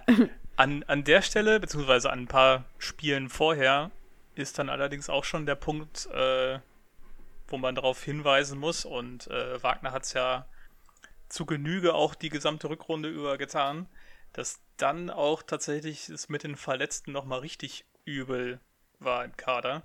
Wenn man sich mal anschaut, äh, Mascarell verletzt, also Stamboli ja sowieso schon längere Zeit. Äh, Sané war mal kurz zwischendurch wieder da, hat, konnte aber, glaube ich, auch, oder hat, man hat ihm da auch die fehlende Spielpraxis angemerkt. Äh, Kabak hat gegen, äh, hat im Derby gefehlt. Suat Serda war immer wieder verletzt, hat zwei Spiele dann mal mitgemacht. Ähm, Caligiuri, der über die Saison rüber, würde ich jetzt auch sagen, abgebaut hat, in Anführungsstrichen. Ähm, aber auf jeden Fall eine, eine, wichtige Stütze im Team war, war genau in der Phase, wo, äh, wo man immer unsicherer wurde, verletzt. Amin Arid hat äh, das gesamte letzte Drittel der Saison gefehlt. Und äh, das fängt man dann in so einer verunsicherten Truppe dann einfach überhaupt nicht mehr auf. Also es ist halt nicht der einzige mhm. Grund, der, den man dafür anbringen kann, dass dann alles scheiße ist, so der, äh, um das mal so zu sagen. Aber es ist halt dann einfach ähm, was, was dann einfach noch auf das draufkommt, was eh schon nicht läuft. Und äh, wenn dann immer wieder noch was dazukommt, wo man, wo man sich kümmern müsste, dann klappt das einfach überhaupt nicht mehr. Und ich, ich würde sagen, dafür, wie verunsichert und ängstlich Schalke praktisch nach, oder sagen wir zwischen den Spielen zwischen Bayern und äh, Leipzig gespielt hat oder gegen Köln. Ähm, Im Vergleich dazu liefen die letzten Spiele erstaunlich gut. Trotz der vielen mhm. Verletzten. Welche letzten Spiele meinst du jetzt? Äh, jetzt so einfach die, die letzten, weiß ich nicht, sechs, sieben Saisonspiele oder so. Okay. Ne, die waren halt jetzt klar, gegen Freiburg, jetzt konntest du dir ja auch wieder sagen, ja, super, 4-0. Ja, ja, ja, ja, aber so weit sind wir noch gar nicht. Lass uns doch, springst du schon ans Saisonende, um Himmels ja. Willen. Ja, aber ja, stimme ich dir, stimme ich dir zu, gebe ich dir recht. Aber ähm, lass uns mal äh, trotzdem jetzt erstmal kurz aufs Derby gucken. Aber ich will nicht. Das, da war also kein was, was man, was man da halt gesehen hat, ähm, oder was, was so mein allgemeiner Eindruck auch von äh, den anderen Bundesliga-Mannschaften war, ähm, war so dass, also genau das, was, was ihr vorhin beschrieben habt, dass bei uns da halt so die Fitness gefehlt hat und die, die Körperlichkeit gefehlt hat, die uns wichtig, also die für uns wichtig ist, weil das so der allererste Baustein war eigentlich die ganze Saison über. Und ja. ich finde, man hat bei allen Mannschaften durch die komplette Bundesliga gesehen, dass halt so Mannschaften wie wir, bei denen halt sowas der Hauptfokus ist, wo das aber vielleicht so ein bisschen weg war durch diese Pause, ähm, dass die halt größere Probleme hatten danach, ähm, wieder reinzukommen als so Mannschaften wie Dortmund, die natürlich auch, klar, für die ist Körperlichkeit auch wichtig, aber die haben halt irgendwie ganz andere technische Voraussetzungen, die Spieler, die da bei denen unterwegs sind. Und die können dann auch eine Eingespieltheit, die vielleicht mal fehlt, weil da mal ein paar Wochen nicht im Team trainiert werden kann, viel eher dadurch auffangen, dass die halt einfach ganz anders mit dem Ball umgehen können. Und das hat man halt in dem, in dem Derby einfach so krass gesehen, dass halt bei uns die Fitness gefehlt hat, aber dass halt auch einfach die, ja, so die technischen Voraussetzungen bei einigen Spielern gefehlt haben, um in so Einzelsituationen sowas auch einfach mal aufzufangen ähm, und vielleicht irgendwie mal wettzumachen und sich dann vielleicht doch mal irgendwie durchsetzen zu können oder so. Da meine ich jetzt gar nicht unbedingt immer nur so Dribblings mit oder sowas, sondern halt auch sowas wie, okay, ähm, ich bekomme hier den Ball und ich werde unter Druck gesetzt und ich bin mir gerade nicht hundertprozentig sicher, wo meine Nebenleute sind, weil wir das wochenlang nicht trainieren konnten, aber trotzdem kriege ich es jetzt irgendwie hin, mich mal halb zu drehen und den Ball einigermaßen gut weiterzupassen. So. Und ja. Sowas hat halt einfach gefehlt. Ja.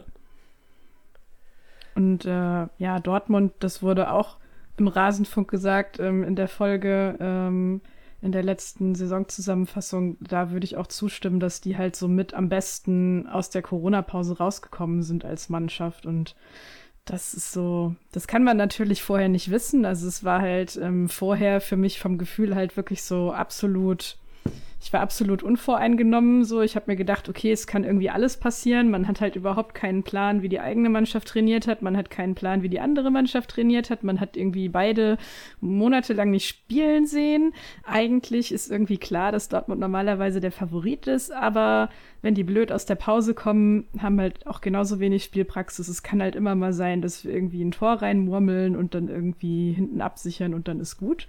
Ja. Hat halt nicht so funktioniert. War leider andersrum. Ja. Mit dem schlimmstmöglichen Ergebnis auch noch. mm. Ja, Max, hast du da noch irgendwas? Möchtest du noch was zum Derby zufügen oder sollen wir einfach weiterblättern? Nee, mach mal, mach mal weiter. Passt schon. Schön. Äh, ja, Derby ekelhaft. Ähm, zum Glück hat es keinen gestört, weil ja irgendwie keiner im Stadion war. Ähm, und auch insgesamt der Fokus, glaube ich, gerade ein bisschen auf, oh, da passiert ja Fußball gerade wieder. Äh, und alle so ein bisschen erstaunt waren und lieber die verschiedenen Soundoptionen bei Sky ausprobiert haben, als sich äh, tatsächlich über das Spiel aufzuregen. Danach ja. ging es weiter. Nicht? Äh, also ich wollte noch ergänzen, ähm, dass es auch so ein bisschen so ein Fall war von so, ah, naja, das ist ja jetzt das erste Spiel, das kann halt mal passieren, ist ein blöder Ausrutscher, wird bestimmt im nächsten Spiel besser. Ja. Und dann kam Augsburg und es wurde nicht besser. Mhm. Ähm, ich glaube, die nächsten, ja, Augsburg kam, 3-0 verloren und dann sind wir nach Düsseldorf gefahren und haben 2-1 verloren. Ich glaube, die Spiele waren sehr vergleichbar, Max. Was meinst du? Ja, also Düsseldorf ausgenommen, weil ähm, da hat man ja tatsächlich mal einen nicht grundsätzlich anderen Ansatz gewählt, aber den Fokus extrem darauf geschoben, sehr tief zu stehen und äh, praktisch mit schnellen Stürmern Konter zu fahren.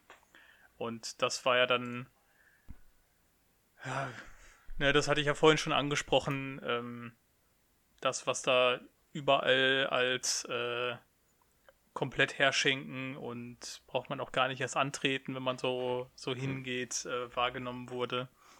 Und äh, Wagner ein bisschen so auf, auf verlorenem Posten versucht hat, das zu argumentieren, dass er äh, in der Situation das für den richtigen Weg hält, beziehungsweise den äh, am erfolgsversprechendsten Weg äh, hielt. Und ähm, genau bei, bei Düsseldorf war es meiner Meinung nach auch so, ähm, dass man gesehen hat, mit der Taktik in dem Spiel äh, gab es erfolgsversprechende Momente, auch wenn das halt alles echt nicht schön anzusehen war. Das, ne, wie vorhin schon gesagt. Ähm, aber ich glaube, da hat Wagner eigentlich an den richtigen Schrauben gedreht und hatte den richtigen Plan. Aber es hat halt leider auch nicht sollen sein. Und äh, ich weiß nicht, ob die Mannschaft im Grunde immer noch nicht, nicht fit oder immer noch verunsichert war oder einfach mehr Glück okay. am Ende dabei war.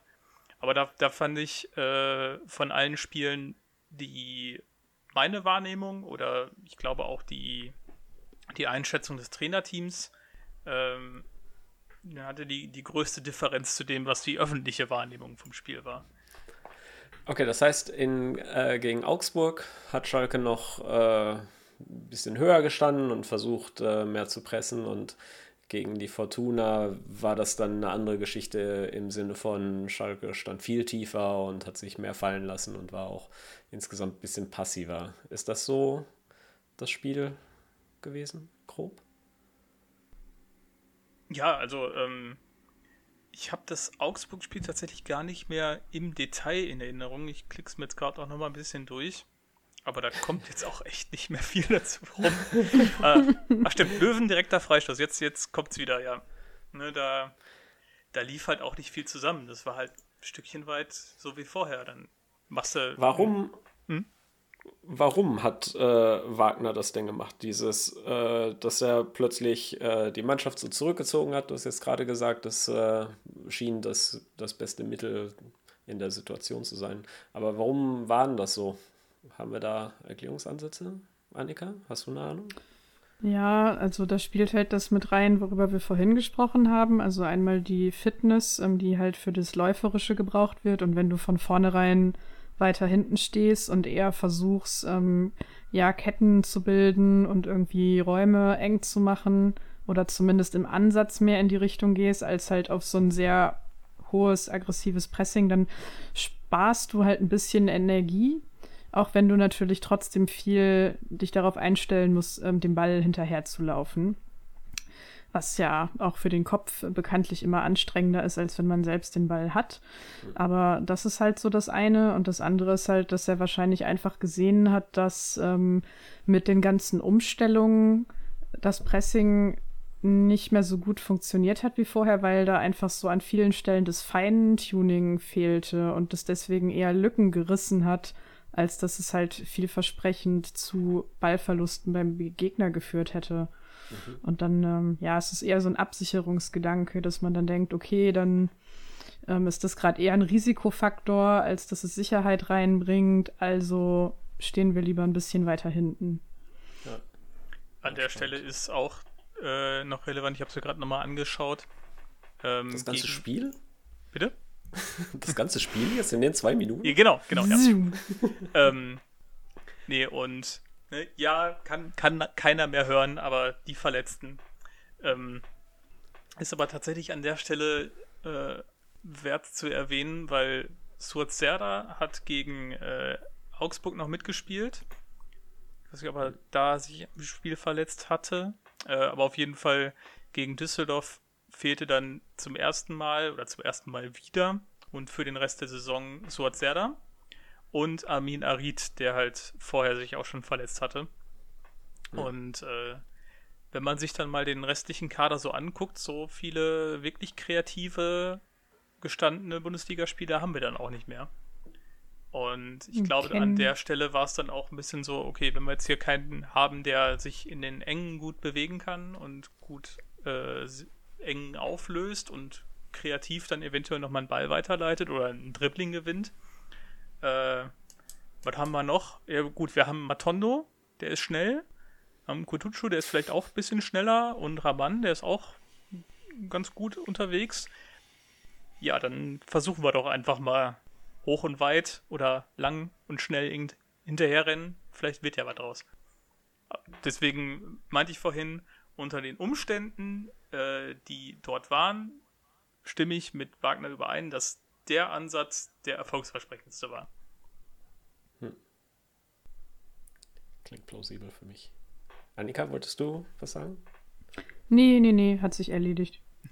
Okay, cool. Dann äh, gucken wir mal weiter. Dann kam Bremen und ich glaube, mit Bremen habe ich so in Erinnerung, dass Schalke so langsam hat äh, angefangen, so langsam angefangen hat, wieder aufzumachen, oder? War erste Halbzeit war grottig und die zweite Halbzeit war dann schon, schon wieder Fußball. Oder? Wie habt ihr das in Erinnerung? Ja, also ich kann mich nicht besonders gut an Details erinnern. Ähm, Komm, da standst du nicht betrunken in der Nordkurve, das weiß ich genau. nee, das, das tatsächlich nicht, nein. ähm, aber das war, das war ähm, halt so ein Spiel, das war in der ersten Halbzeit so deprimierend und uninteressant, dass ich dann tatsächlich desinteressiert mich mehr ähm, auf mein Smartphone angefangen habe zu verlagern. Ich habe noch weitergeguckt. Und ich weiß, dass mein Vater dann irgendwann zwischendurch mal in der zweiten Halbzeit sowas gesagt wie so, ach ja, jetzt so langsam geht's eigentlich. Und ab da habe ich dann wieder ein bisschen ähm, intensiver drauf geguckt und habe ihm dann zugestimmt, weil, ähm, wie du vorhin ja auch meintest, war die zweite Halbzeit dann auf jeden Fall was besser. Also man hat das schon einen sehr großen Unterschied gesehen zwischen den beiden Halbzeiten. Ähm, so, wo ich mir aber dann in dem Moment nicht so ganz sicher war, ob das jetzt so eine berühmte Motivationsgeschichte, wie man sie immer so mythisch heraufbeschwört war, von wegen so, ja, jetzt reißt euch doch mal ein bisschen zusammen hier, ähm, oder ob das tatsächlich so taktisch bedingt war, weil dafür habe ich nicht aufmerksam genug zugeguckt. Ja, vielleicht sollten wir deinen Vater nächstes Mal auch mit einladen. Oh, der würde sich bestimmt freuen. Ich glaube nur, dann endet der Podcast niemals. Max, wie hast du es gesehen? Äh, ähnlich. Also ich habe auch ne, viel gedacht, ah, läuft wieder nichts zusammen, aber praktisch dieser, also der gefühlte Einsatz, weiß ich, ob man sich das äh, zusammenreimen kann, was ich meine, war da irgendwie höher, hatte da schon irgendwie häufiger den Eindruck, da, äh, da ist mehr Selbstvertrauen hinter, war, war schon da. Also auch schon am Anfang und hm. ich glaube, am Ende, also in der zweiten Halbzeit, hat Schalke dann äh, praktisch noch ein bisschen mehr investiert, ein bisschen offensiver draufgegangen, bis noch ein bisschen mehr Selbstbewusstsein gezeigt und äh, so sah das dann auch dann deutlich besser aus als vorher, wo, wo man dann eher defensiv und passiv agiert hat. Ähm, ja. Ich glaube, das war auch so langsam der Beginn, wenn ich mich äh, richtig erinnere, praktisch von wir bringen mal alle Jugendspieler, die spielberechtigt sind. Zum Teil allerdings auch, weil ja auch praktisch niemand anders mehr stehen konnte. Ja. Hm. Also ich habe ja, tatsächlich. Das, ähm, oh, Entschuldigung. Nee, äh, äh, ja. das, äh, ich wollte jetzt noch irgendwie was, was äh, Kluges, Abschließendes sagen, aber red ruhig weiter. Wenn du da noch drauf kommst, dann kannst du ja weitermachen. Ähm, ich habe tatsächlich die Spiele Augsburg, Fortuna, beide nur so im Halbschlaf. Das hat mich sehr gelangweilt. Zu der Zeit konnte ich mit Fußball wenig anfangen. Ähm, Bremen war das erste Spiel, wo ich dann gedacht habe, so jetzt guckst du mal ein bisschen, weil alle, meine ganze Twitter-Timeline immer nur sehr geschimpft hat. Ähm, tatsächlich habe ich die erste Halbzeit verpasst und äh, original äh, in der Halbzeitpause eingeschaltet. Also, dass ich noch kurz die, äh, ein paar Bilder sehen konnte, wie Kalle Rummenigge mit seinem Gesicht, mit seinem Kinnschutz saß. Ähm, und die zweite Halbzeit fand ich gut. Also von, von Bremen, äh, von Schalke gegen Bremen. äh, das fand ich tatsächlich, das war, das war Fußball. Also es war so jetzt ein bisschen langsamer, aber eigentlich fand ich das Pressing hat schon halbwegs ganz gut, ja, halbwegs gut gesessen eigentlich. Äh, das lief, der insgesamt war das Spiel ja eben die ganze Saison schon auf äh, Umschaltspiel gepolt. Das hakte so ein bisschen, weil Schalke nun mal einfach insgesamt sehr langsam agiert hat. Deshalb konnte ich, äh, deshalb hat das für mich sehr, sehr resoniert, als äh, ich hinterher gehört habe, dass äh, Wagner nicht äh, fröhlich war, wie der Fitnesszustand so war nach der Corona-Pause und das erst so langsam wieder griff. Das fand ich, also habe ich zumindest da gesehen, habe ich da zumindest rein interpretiert, sagen wir so. Äh, aber den Fußball fand ich eigentlich, äh, eigentlich ganz okay. Jetzt nicht so schlimm, wie, wie das oft, äh, wie ich das oft gehört habe. Und das Bild hat sich dann bei mir so äh, verfestigt, eigentlich die nächsten Spiele. Danach kam das äh, Spiel in Berlin und äh, das fand ich eigentlich auch ganz gut. Also ein bisschen langsam und man kann jetzt sagen natürlich, dass äh, Union Berlin nicht äh, zwingend so ein Gradmesser ist oder Werder Bremen natürlich auch nicht.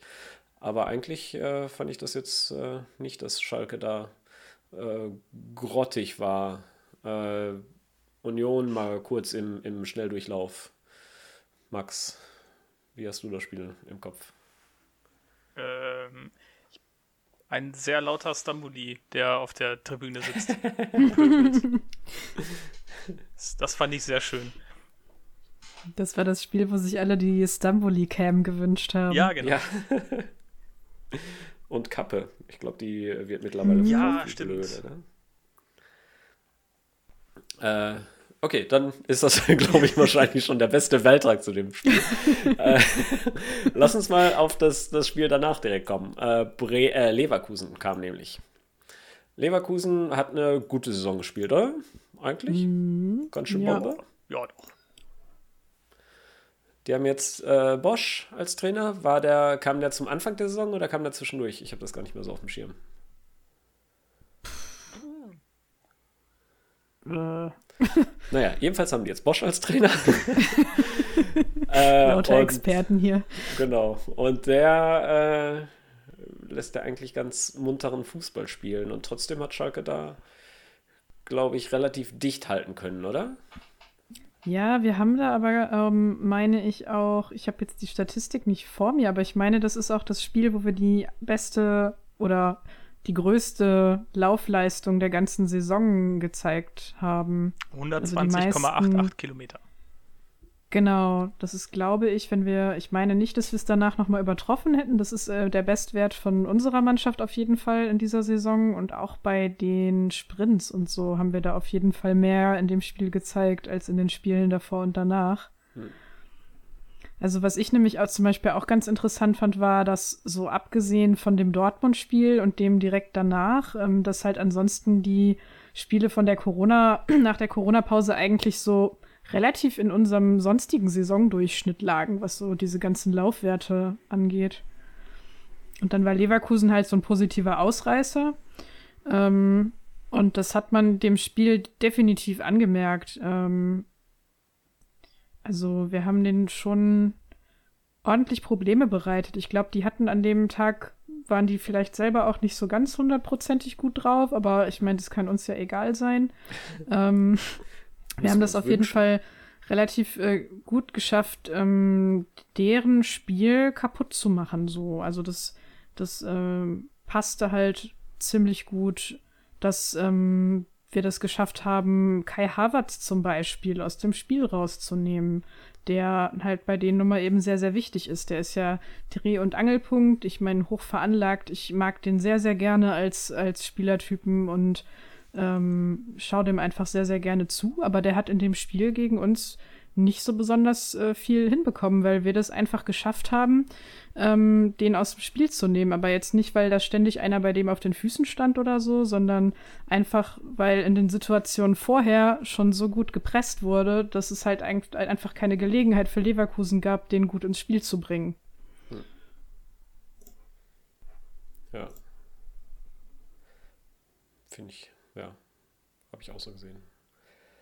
Ähm, die letzten drei Spiele waren dann Frankfurt, Wolfsburg, Freiburg. Max, du hattest gerade schon über die letzten Spiele gesprochen. Ja. Und ich hatte dich so charmant unterbrochen. Genau. Weil du unbedingt nochmal über das Derby. Egal. Ähm, ja. Ich wollte, wollte die Spiele auch nur nochmal so als, äh, als Beispiel ranbringen für ähm, Spiele, wo eigentlich schon wieder sichtbar war, dass Schalke besser spielen kann und äh, mhm. Eventuell nicht erfolgreich, aber ansehnlicher spielen kann, um es mal so auszudrücken.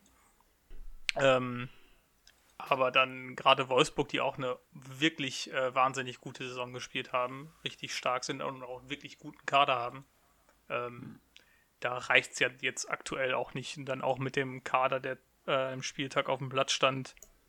Äh, ich glaube, an der Stelle haben wir dann auch schon praktisch mit äh, A-Jugendlichen äh, in der Startelf äh, praktisch aufgewartet. Dementsprechend äh, muss man da an der Stelle auch nicht mehr so viel erwarten. Gut, 4-1 gegen Wolfsburg was ja dann, glaube ich, ist dann natürlich etwas ja. zu hoch eigentlich. Ich fand, das Spiel hat es eigentlich so krass auch nicht hergegeben. Ähm, aber gut, an der Stelle, ähm, wenn es nicht läuft, läuft es dann nicht. Nee, aber wie gesagt, an der, an der Stelle ist es dann halt einfach so, der Wolfsburg ist einfach besser an der Stelle ähm, mit dem Kader, den wir da noch aufbieten konnten. Und ähm, da war, hat meiner Meinung nach hat dann jetzt da an der Stelle äh, nicht mehr die Rolle gespielt, dass man da jetzt zu ängstlich oder ohne Selbstbewusstsein oder mit zu vielen äh, individuellen Fehlern aufwartet, sondern an der Stelle war halt einfach Wolfsburg besser. Ja. Mhm. Annika, was meinst du zu den letzten Spielen? Schalkes Fußball.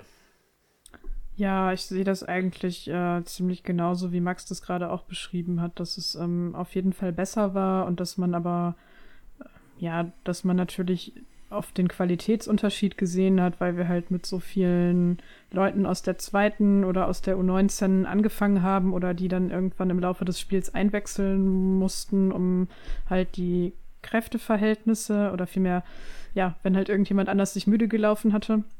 Und speziell gegen Wolfsburg fand ich halt auch, dass es so, also ja, es, es war schon irgendwie verdient, dass wir gegen Wolfsburg verloren haben, aber ein 4-1 ähm, hätte ich da jetzt auch nicht gesehen. So, ähm, das ist dann aber halt auch einfach der Klasse geschuldet von so jemandem wie Weghorst da vorne bei denen im Sturm, der halt einfach seine Chancen eiskalt nutzt. Das ist so auch so ein Spieler, der wenn man gegen den spielt, glaube ich, einfach maximal eklig ist. Aber so, so jemand in der eigenen Mannschaft zu haben, ist, glaube ich, ähm, richtig, richtig gut. Der erinnert mich manchmal gar nicht so sehr von der Spielweise her, sondern einfach so von der ganzen Ausstrahlung und Prä Präsenz her wirklich so ein bisschen an den Hünteler, muss ich sagen. Also das ist so einer, das ist ein Spieler, auf den ich neidisch bin. Ja. Kriegen wir den für das Geld, das wir für einen McKenny kriegen? Nein. ähm, für mich das rausstechendste Spiel da ist, ist das Freiburg-Spiel, das allerletzte, weil da fand ich Schalke, so doof sich das anhört, beim 4-0 für Freiburg, die klar bessere Mannschaft. Also die, die erste Halbzeit, finde ich, hat äh, Schalke Freiburg hergespielt. Ging trotzdem, ich glaube, zur Halbzeit war das schon 2-0, ne? Äh, die haben zweimal, ja, die haben wahrscheinlich nicht mal richtig zweimal aufs Tor geschossen. Das war beides mal so ein Glücks- und äh, das einmal, war, ja, jedenfalls war das alles so ein bisschen Zufall und Schalke hat, äh, hat als Tor nicht getroffen, und, aber eigentlich das Spiel komplett in der Hand gehabt und dann kommen die aus der Pause und dann macht äh, Freiburg direkt das 3-0 in, was war das, 40 Sekunden oder sowas. Hm. Und damit war dann halt einfach der Drops gelutscht und dann haben die Freiburger äh, noch weiter. Und dann konnte Schalke auch nichts mehr. Aber eigentlich fand ich, äh, war das ein komplett komplettes Schalke-Spiel und das, äh, dass du sowas dann halt 4-0 verlierst, ist dann, glaube ich, so ein bisschen der Situation geschuldet auch. Hm. So, jetzt haben wir ganz viel positive Sachen gesagt. Äh, warum Schalke eigentlich äh, der geilste Club der Welt ist.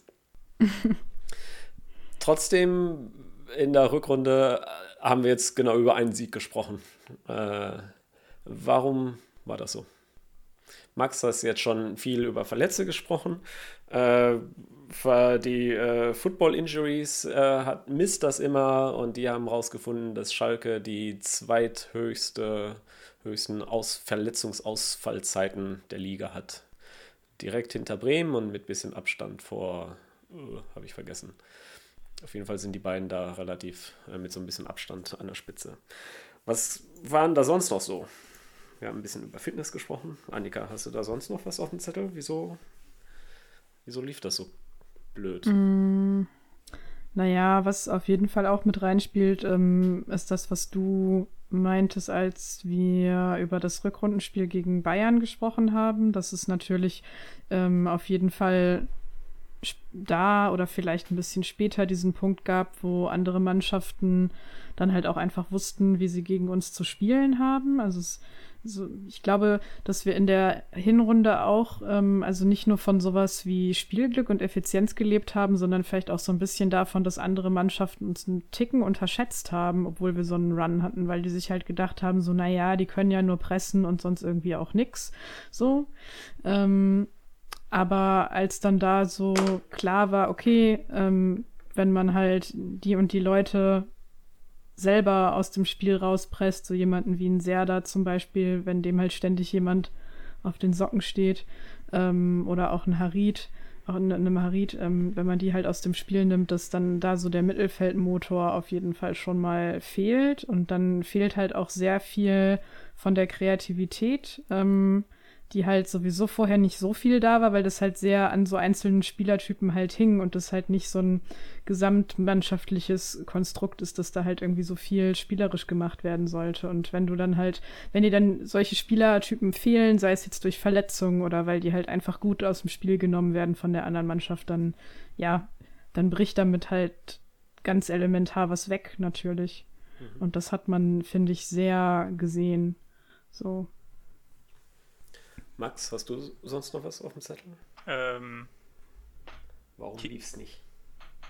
Ne, um, um jetzt nicht wieder Verletzungen zu sagen, ähm, die Kadertiefe. Also jetzt dann noch nicht mal äh, nur, weil ja die, die ersten Spieler sind verletzt, die anderen sind nicht so gut. Ne, auch.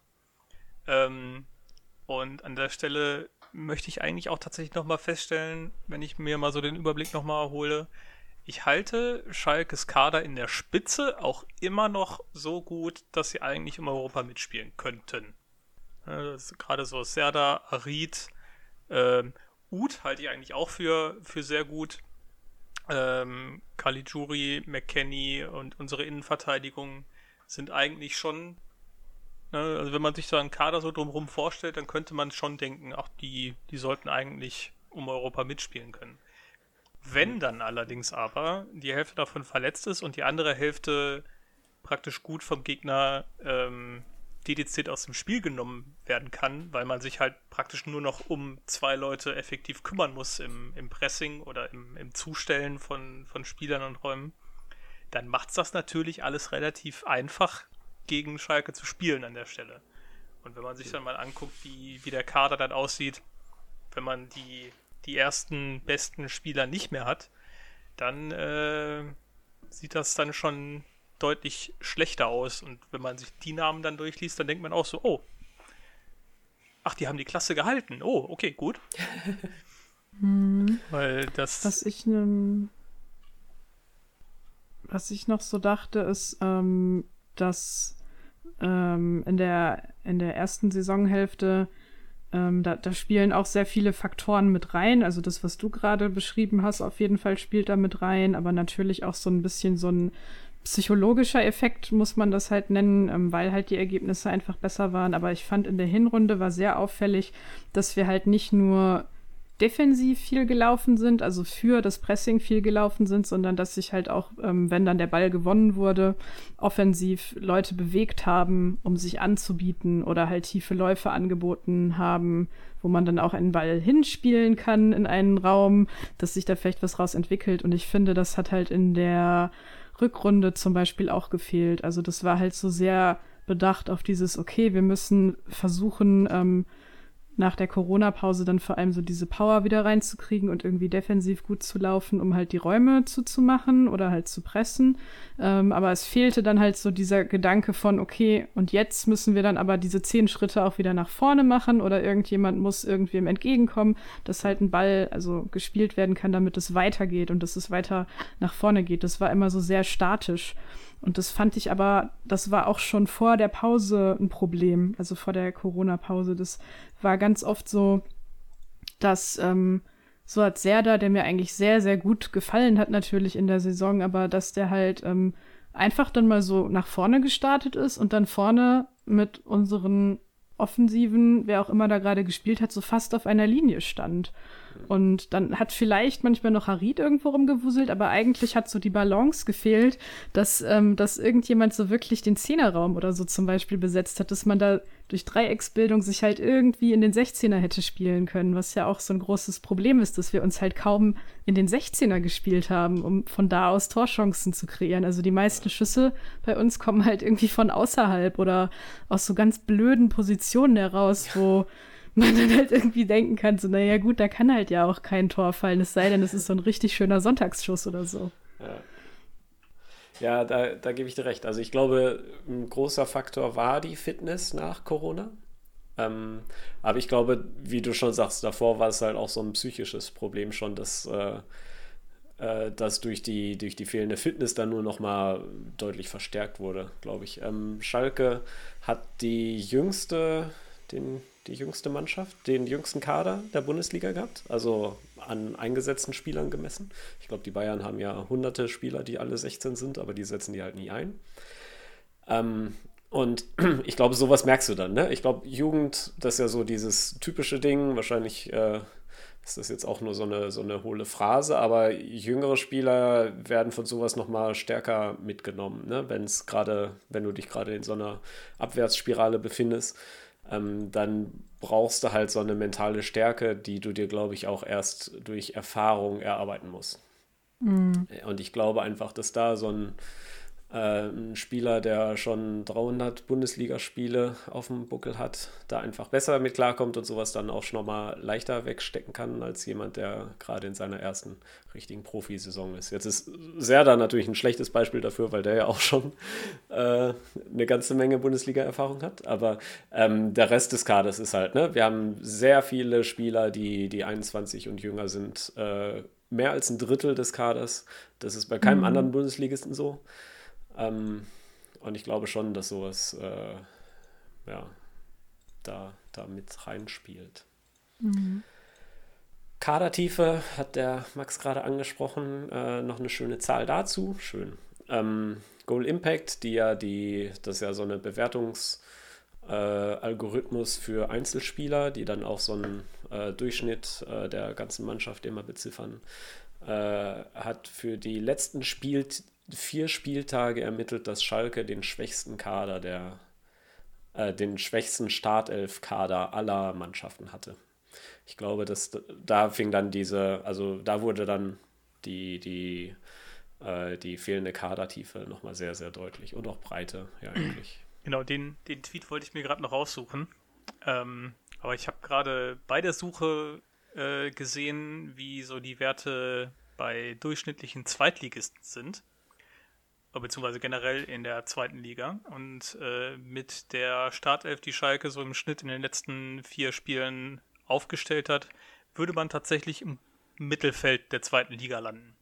So, was die hm. Spielstärke angeht. Äh, ist das dann Europa League Platz? Äh, knapp. Ja, gut. Damit haben wir die Rückrunde aber abge arbeitet, oder? Haben wir da noch was? Gibt es da noch irgendwas? Mm, nee, oder? Nö. Gut. Ähm, dann wagen wir mal so ganz vorsichtig so einen leichten, so nur mit einem halben Auge, so ein bisschen so, äh, wie könnte es denn weitergehen? Äh, Trainer Wagner wird es auch in der nächsten Saison sein. Wie finden wir das? So, Daumen hoch, runter. Was sagen wir? Max. Ich finde das sehr gut. Ähm, zum einen, weil mir eigentlich der, der Fußball, der in der Hinrunde gespielt wurde und zum Teil auch in der Rückrunde, auch wenn wesentlich erfolgloser, eigentlich schon ganz gut gefallen hat. Also ähm, wir hatten auch mal hier eine Statistik gesehen, dass äh, Schalke auch in der Rückrunde oder gerade in der Rückrunde ähm, besonders viele Pressing-Szenen in der gegnerischen Hälfte hatte. Und zwar tatsächlich ja, von. Die meisten. Genau, von allen Teams die meisten Pressing-Aktionen in der gegnerischen Hälfte. Und äh, eigentlich schwer vorstellbar, wenn man sich die Spiele angesehen hat, aber doch tatsächlich ähm, spielt Schalke immer noch mit einem hohen Pressing und ich finde auch gerade ähm, mit dem Kader und so wie der Kader eventuell nächste Saison aussieht, ähm, würde ich mir auch das Spiel weiterhin so wünschen. Also werden ja dann wahrscheinlich nicht die, äh, die Messis und Ronaldos jetzt kaufen können in der nächsten Saison. Ah, die sind doch schon alt. Ja. Aber äh, Ibrahimovic hatten wir ja bei dir, ne? In der Fantasy Football. Dementsprechend ähm, wird der Fokus ja, und das ist ja auch schon angekündigt worden, dann eher auf, äh, auf der knappen Schmiede auch liegen und praktisch junge, hungrige Spieler und äh, eventuell dann halt Leute, die, die mehr marschieren als dribbeln. Das mal jetzt mal so ganz grob äh, als Spielertyp zusammenzufassen. Und ich glaube, dass man mit diesem Spielprinzip ähm, wir pressen hoch und versuchen da durch Umschaltsituationen was, was äh, zu erreichen und haben ansonsten eine stabile Defensive. Äh, hat man, glaube ich, eher die Chance, dann auch äh, mit einem schlechten, in Anführungszeichen, Kader äh, erfolgreich zu sein, als wenn man jetzt irgendwie versuchen würde, mit einem anderen Trainer, einem anderen System und äh, ganz anderen Herangehensweise jetzt wieder was Neues aufzubauen. Also ich denke schon, dass Wagner mit dem Kader äh, gut genug spielen kann, um Schalke den äh, finanziellen Spielraum auch äh, geben kann, dass man da wieder in, in ruhigere Gewässer kommt. Hm. Annika, was meinst du? Mm, ja, das sehe ich schon, schon auch ähnlich auf jeden Fall. Ich, ähm, also jetzt so rein sportlich betrachtet, ähm, finde ich das schon auch gut, ähm, dass, dass er bleibt, vor allem weil ähm, ja, das, das halt so ist, dass er ja auch ein Grundgerüst jetzt einfach schon aufgebaut hat und dass man ja auch in den letzten Spielen gesehen hat, dass es nicht äh, also dieses seltsame Gefühl ausgelöst hat von, ja, der Trainer erreicht irgendwie die Mannschaft nicht mehr oder die Mannschaft ähm, setzt sich nicht mehr für den Trainer ein oder so, sondern im Gegenteil, die haben sich ja in den letzten Spielen, wie wir ja vorhin auch besprochen haben, ähm, obwohl es diese wirklich fürchterlichen Ergebnisse gab, trotzdem halt noch richtig den Arsch aufgerissen mhm. und halt ihre Laufwerte gesteigert und so und sind da halt voll, voll mitgezogen und haben sich halt auch ein bisschen gesteigert im Rahmen der Möglichkeiten, die es halt gab. Ähm, und deswegen finde ich das auch ähm, ja in der Situation dann richtig und nachvollziehbar, dass der Trainer dann auch weitermachen darf. Und ähm, das wird für den natürlich dann ähm, trotzdem aber schwierig werden. Ähm, ich glaube, dass dass es halt auch kein so zu unterschätzender Faktor ist, dass es halt kein Publikum gab bei den Spielen, ähm, weil das halt immer so, so ein Unberechenbarkeitsding ist und man nie genau weiß, äh, auf welche Seite sich dann das Publikum da auch, auch schlägt. Ich meine, wir hatten irgendwie sehr viele andere Diskussionen, die dann sicherlich auch sehr viel Lautstärke auf sich gezogen hätten. Aber man weiß halt letztlich nie, was passiert, weil es gibt ja genug Leute, die zum Beispiel mit den Pressekonferenzen oder einfach so mit der Außendarstellung von ihm auch nicht so ganz hundertprozentig zufrieden sind. Wozu ich auch gehöre, muss ich sagen. Ich, der ist so langweilig, oder? Er ist sowas von langweilig. Und das ist auch, also ich, ich frage mich bei dem halt wirklich manchmal, wie der das irgendwie hinkriegt, seine Mannschaft so motiviert auf den Rasen zu kriegen, ja. wie er es ja aber offensichtlich schafft, sie auf den Rasen zu kriegen, so motiviert, weil wenn ich ihn so reden höre, denke ich so, pff, ja, weiß ich nicht. Wirklich, ja, das denke ich auch mm. jedes Mal. Ja, also eigentlich sagt man ja immer, dass äh, Trainer die eloquentesten Persönlichkeiten im Verein sein müssten. Äh, bei dieser abschließenden Pressekonferenz war er das. Aber was er da sonst so auf der Tribüne hatte, war natürlich auch weit weg von äh, guten Rednern oder sowas. Also ich finde das auch jedes Mal äh, schwierig, dem zuzuhören. Das finde ich, der kommt für mich mhm. immer so rüber wie so ein Oberstudienrat, so ganz traditionell. Mhm. Sehr langweilig. Ja. Was mir auch manchmal so ein bisschen fehlt, ist, dass er, also er steht ja immer so mit diesen verschränkten Armen und manchmal so mit der Hand so am, am Kinn äh, oder am Kiefer ja. da so an der, an der Seitenlinie und bewegt sich halt so fast gar nicht, so wie so ein, wie so ein Standbild.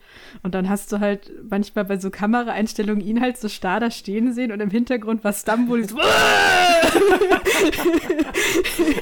und so voll am Rumpöbeln und das war halt so das absolute Gegenteil und ich weiß nicht mehr, es, also die, diese Idee gab es irgendwie ja auch hunderttausend Mal oder vielmehr den Witz, aber ich fände es tatsächlich ganz gut, Stamboli einfach so als ähm, Spieler-Co-Trainer oder so mhm. für die nächste Saison nochmal zu verpflichten.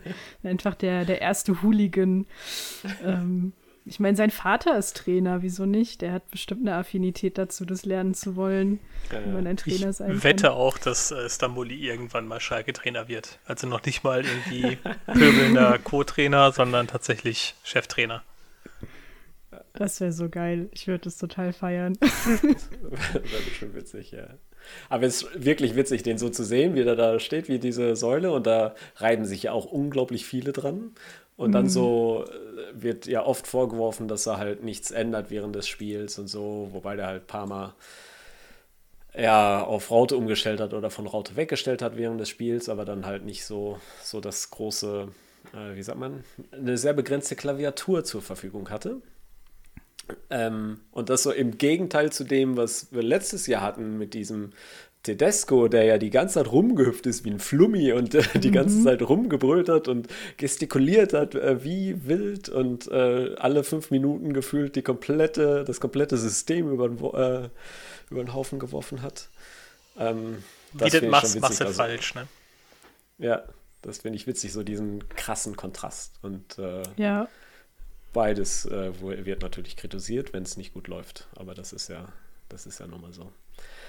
Ähm, okay, was, äh, jetzt hast du, äh, Annika, jetzt gerade schon ein bisschen gesagt übers ähm, Tore schießen. Wie können wir denn da hin, dass wir nächste Saison ein bisschen mehr Torgefahr schaffen? Äh, mehr, äh, was hast du gerade gesagt, Max? Äh, weniger marschieren, mehr laufen oder andersrum? ja, we weniger, dribbeln, genau, weniger mehr dribbeln, mehr marschieren. Ja reicht das, um mehr Tore zu schießen? Mhm. Äh, oder mehr Torchancen sich zu erarbeiten? Wir haben ja gerade schon gesagt, dass er insgesamt sogar auch äh, fast nie von vorne oder wenn, dann immer nur aus so ungünstigen äh, Positionen drauf geschossen wird und so. Wie kommen wir denn dahin, dass, mal, dass wir auch mal mit dem Ball am Fuß im Strafraum des Gegners stehen? Naja, ein besseres offensives Laufspiel würde dabei helfen. Ähm, Wobei das da halt eben nicht nur auf die Menge der gelaufenen Kilometer oder so ankommt, sondern halt auch einfach darauf, dass die Leute mal in die richtigen Räume reinlaufen und dass es dann aber auch einigermaßen koordiniert ist. Also was mir so gefehlt hat, ist so ähm, zu erkennen, dass, dass es halt wirklich so eine Art Handwerkszeug gibt, weil äh, für, für so verschiedene Offensivsituationen, die halt durch Pressing entstehen können. Das ist halt natürlich was, was sehr chaotisch und variabel ist und wo halt irgendwie alle möglichen unterschiedlichen Kombinationen von Situationen auftreten können, das ist irgendwie klar. Aber trotzdem kannst du ja sowas trainieren wie, okay, was ist, wenn wir durch ein Pressing im Halbraum relativ weit vorne den Ball bekommen? Wo stehen dann relativ wahrscheinlich unsere nächsten Leute und wo könnten die sich denn dann jetzt mal hinbewegen? Dass es halt sowas gibt wie, naja, nicht Automatismen, aber dass es halt sowas gibt wie so eine Erinnerung, die die Spieler abrufen können, um zu wissen, okay, ähm, sehr wahrscheinlich kommt jetzt gleich einer von hinten und überläuft mich und ich kann den Ball jetzt einfach mal dahin legen. Und im allerbesten Fall gibt es einen Schulterblick und man guckt, ob das auch wirklich der Fall ist. Aber das kann dann natürlich sehr viel schneller abgerufen werden, als wenn erstmal so, oh, ich habe jetzt den Ball und ich werde schon wieder von drei Leuten angelaufen, von der anderen Mannschaft. Was mache ich denn jetzt? Ähm, und ja, einfach so diese, diese Beweglichkeit da im Mittelfeld, ähm, ähm, aber halt auch so von den, von unseren Offensivleuten, die, die hat mir gefehlt. Also das war so, wie ich vorhin meinte, halt so sehr viel defensive Bewegung, aber zu wenig offensive Bewegung und vor allem, wenn dann oft nicht richtig spielintelligent, sondern so, ja, ich bin jetzt doch nach vorne gelaufen, dann kann ich doch jetzt hier stehen bleiben. Und das erzeugt aber natürlich nicht gerade die benötigte Dynamik. Ja. Max, hast du was zuzufügen, außer Ibrahimovic? ähm, wo ich jetzt gerade noch mal mir überlegt habe, wie das so aussieht, wenn da die Bälle schneller weitergespielt werden. Ich habe, äh, muss ich direkt wieder an deinen Lieblingsspieler denken, an Omar Mascarell. Weil äh, glaube, als wir die Hinrunde besprochen haben, war unser O-Ton, dass äh, von allen Sachen, die er okay und gut macht, ist äh, den Ball schnell weiterleiten das, was er am besten macht. Und ich glaube, wenn man äh, Mascarell wieder in einer, in einer guten Form da hat, eventuell auch mit einem Spieler neben ihm, der, der ihn äh, in seinen Bewegungen auch gut ergänzt und eventuell auch mal äh, noch absichern kann, also, dass er halt nicht der einzige Defensive vor der Abwehr ist.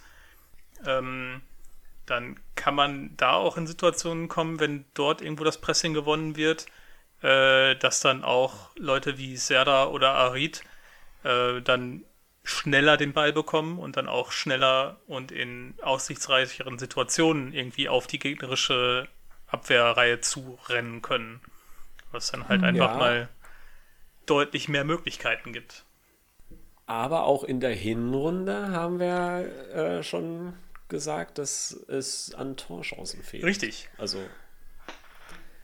Ja, ich glaube, das liegt halt wirklich einfach daran, dass so, dass halt so eine offensive Struktur fehlt. Hm. Ähm, also einfach so ein so ein Plan, wie, wie, wie das Offensivspiel so vonstatten gehen kann. Ja. Ähm, es ist klar, dass du halt nicht immer so total vordefiniert sagen kannst, okay, der Laufweg und dann der Laufweg.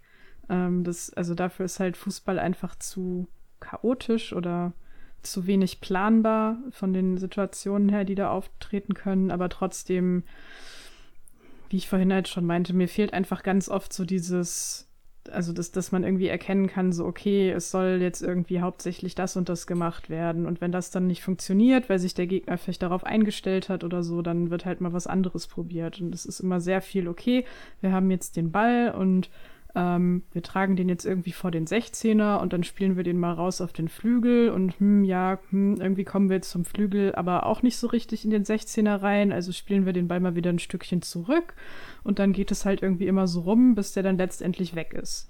So, und es, es ist aber trotzdem sehr wenig Bewegung drin, so für mich. Ähm, also sehr, sehr selten, dass, dass Leute halt wirklich einfach mal so in den 16er reinstarten und dann tatsächlich auch angespielt ähm, werden könnten.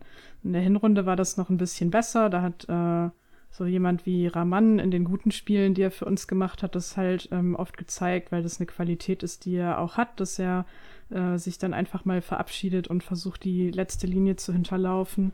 Mhm. Ähm, und dann hat, hatten wir da halt so jemanden wie Harid, der dann so einen Pass auch durchaus mal spielen kann. Was halt, äh, wenn wir so gleich noch dazu kommen, sowas ist, was übrigens Nabil Bentaleb richtig gut könnte. ähm, ja, aber das, das ist halt wirklich das, was, was mich total wurmt und was, was mir total fehlt ähm, und was, glaube ich, sehr viele Dinge besser machen würde, wenn da einfach mehr Bewusstsein dafür da wäre, dass offensiv diese Bewegungsabläufe halt einfach auch sein müssen und ähm, dass auch mehr offensiv gelaufen werden muss. Hm. Ja, kann ich, äh, gehe ich mit d'accord. Ähm, du hast jetzt gerade schon angesprochen, Spieler. Lass uns, äh, lass uns da mal drauf gucken, noch kurz. Ähm, ich würde gern mit Jugendspielern anfangen. Äh, mhm. Gerade schon gesagt, so viele Jugendspieler wie niemand anders. Äh, viele Spieler eingesetzt, die am Anfang der Saison ja, die jetzt in dieser Saison ihr, ihr Debüt gegeben haben. Äh, was ist da hängen geblieben? Wen fanden wir gut? Wen fanden wir. Lass uns mal mit wen fanden wir gut anfangen, Max. Wen hast du denn da gesehen, äh, der dir gefallen hat? Mm, also so schwierig. Also ich gucke gerade auch noch mal drauf und eigentlich keiner so wirklich, wo ich jetzt sagen würde, der hat mich so richtig überzeugt. Aber alle irgendwie, die eingesetzt waren, ist so, ach ja, die, wenn die weiter an sich arbeiten und sich gut entwickeln, dann könnte ich die mir schon irgendwo in der Mannschaft vorstellen. Ähm, jetzt Bots sogar am Ende natürlich, aber da habe ich halt noch so irgendwie ein bisschen das Bedenken, dass der halt ähm, so ein bisschen flashy spielt, dass das erstmal gut aussieht und äh, dann weiß man am Ende nicht, ob da was bei rumkommt. Aber ähm, ich denke, der hat auf jeden Fall Potenzial, äh, in der nächsten Saison auch deutlich, äh, auf deutlich mehr Einsätze zu kommen. Ja. Und ähm, Bujelab halte ich auch immer noch für, für einen guten Kicker. Der hat ja jetzt schon, ist ja fast schon kein Jugendspieler mehr. Ähm, war ja letzte Saison auch schon mal zu, zu Einsätzen gekommen. Und äh, ich weiß nicht, ist Kutucho ist nominell eigentlich, glaube ich, auch immer noch Jugendspieler, oder? Ja, finde ich schon. Wahrscheinlich ja. Zumindest äh, nachrücken dann, ne? Ja. Ja, also ich glaube, mittelfristig äh, wird er auch, äh, beziehungsweise sagen wir so, er bekommt ja jetzt auch schon seine regelmäßigen Einsatzzeiten. Auch wenn mhm. nicht in der Startelf, und das halte ich auch immer noch für richtig. Ne? Don't add me. Aber ähm, nee, das, das sind so die, die ich da so am ehesten auf dem Schirm habe. Müsste man auch schauen, was jetzt noch so mit den anderen Spielern ist, weil, weil von den meisten hat man jetzt, jetzt noch nicht so wirklich viel gesehen, immer mal so Kurzeinsätze. Abgesehen halt mhm. von äh, Botsogan, äh, Bujelab und Merchan war auch, glaube ich, ein bisschen. Becker. Stimmt, der, der hat auch äh, etwas mehr gespielt. Aber jetzt äh, ja. Tiaf beispielsweise. Super, dass der jetzt häufiger dabei war und ein bisschen mehr Spielpraxis bekommen hat, aber den kann ich absolut überhaupt nicht einschätzen.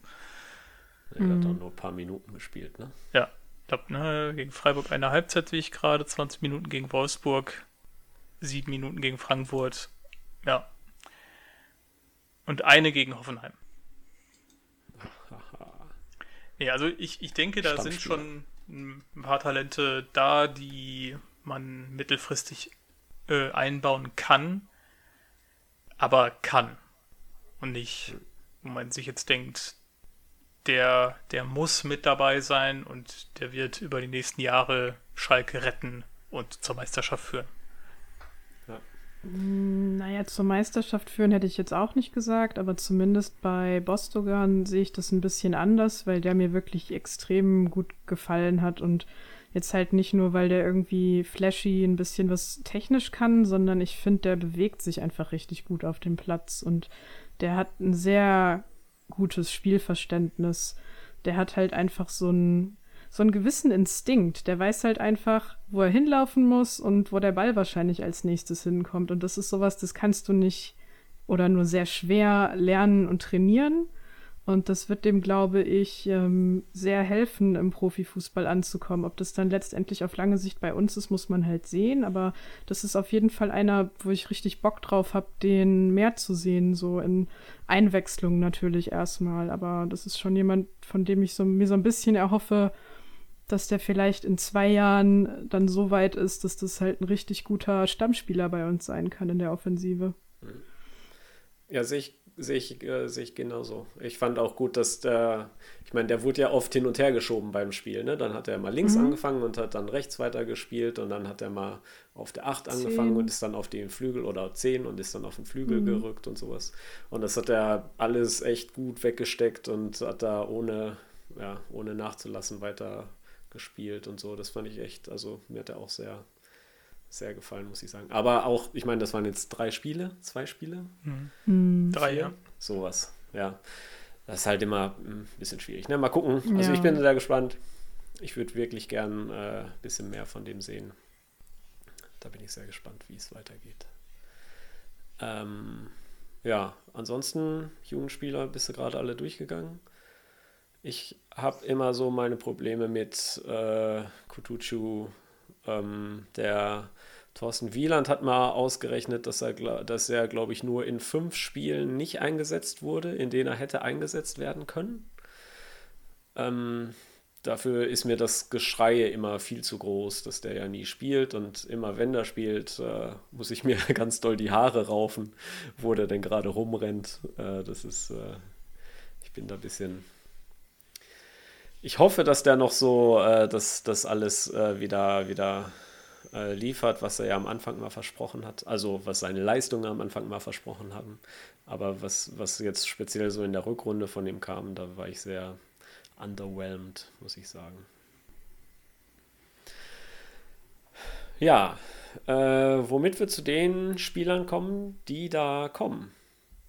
Äh, also die, äh, die da zurückkommen. Wir haben eine ganze Menge Leihspieler, die jetzt äh, wiederkommen, äh, kommen könnten oder vielleicht auch nicht. Äh, was haben wir denn da? Auf wen freuen wir uns denn da? Rückkehrende Spieler, Annika. Also schon seit einer Weile ja wieder da ist Ralf Fährmann. Ähm, durfte natürlich nicht eingesetzt werden, hat aber, glaube ich, schon auch trainiert ja. ähm, mit, mit der Mannschaft glaube, in Norwegen haben, die mit Corona die, äh, die ganze Saison abgesagt und dann ja. ist er deshalb schon. Ja, genau. Er hat irgendwie in Norwich ist er halt an äh, Tim Krühl nicht vorbeigekommen, was jetzt auch keine große Schande ist. Ähm, er hat halt nur drei Einsätze gehabt oder so, glaube ich, oder vier. Hm. Ähm, und dann ist er nach Norwegen gegangen und dann war Corona und er ist halt überhaupt nicht dazu gekommen, dass er hätte spielen können, weil halt alles abgesagt war. Genau, also Ralf Fährmann haben wir. Dann haben wir Sebastian Rudi, der wieder zurückkommt, äh, von einer Laie aus Hoffenheim, die halt irgendwie Rudi, dachten... Rudi, Rudi, äh, die, glaube ich, am Anfang noch so dachten, dass sie ihn auf jeden Fall kaufen werden, aber dann ähm, wollten sie die Ablöse immer weiter runterhandeln und dann hat Schneider gesagt, nö. Äh, dann haben wir noch den Nabil Bentaleb, der war bei Newcastle. Ähm, Uth natürlich. In Köln eine Marc gute, Uth. Ja, gute richtig Spiele gut. gemacht. Ne? ja. Darf nur keine Elfer schießen. Okay. Ich weiß nicht, vergessen wir noch irgendjemanden oder vielmehr ich? Na, wir haben noch äh, Rese. Ne, Reze ist verkauft, Ja. oder? Ist denn? Äh, Ich dachte, der kommt jetzt wieder. Ich mein, ich, äh, mein äh, Kiel hat Rese gekauft. Okay. Steven Skripski. stimmt, wieder? ja. Hamza Mendil, Mhm. unser bester Stürmer. Machst du dich gerade lustig etwa? Würde ich nie tun.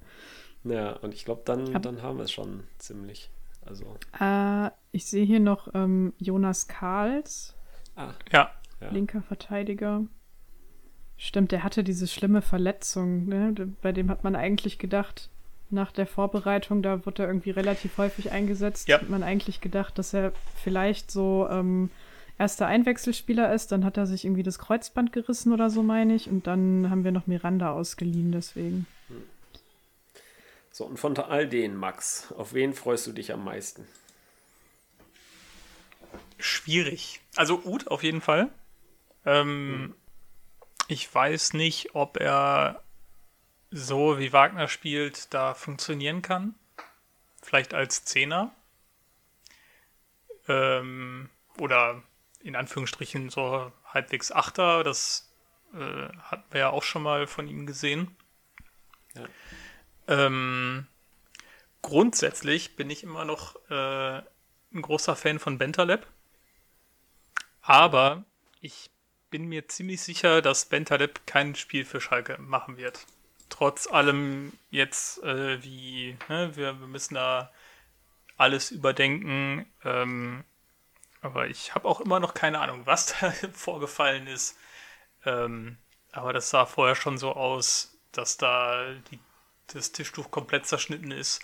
Und wenn man vorher so gehandelt hat, weiß ich nicht, ob man dann jetzt sagt, oh, ja, äh, wir haben Mist gebaut und sind pleite, du darfst jetzt wieder mitspielen. Genau. Ist irgendwie doof. Weiß nicht, was man da dem, dem Team für eine, für eine Nachricht dann sendet. Ja. Ähm, und ansonsten, ich halte auch äh, Rudi für einen guten Spieler. Ähm, ich denke auch, dass er in, in einem System, wo er reinpasst, auch eine Stütze sein kann. Äh, allerdings glaube ich auch, dass äh, Rudi nicht in den Fußball passt, den Wagner spielen lässt.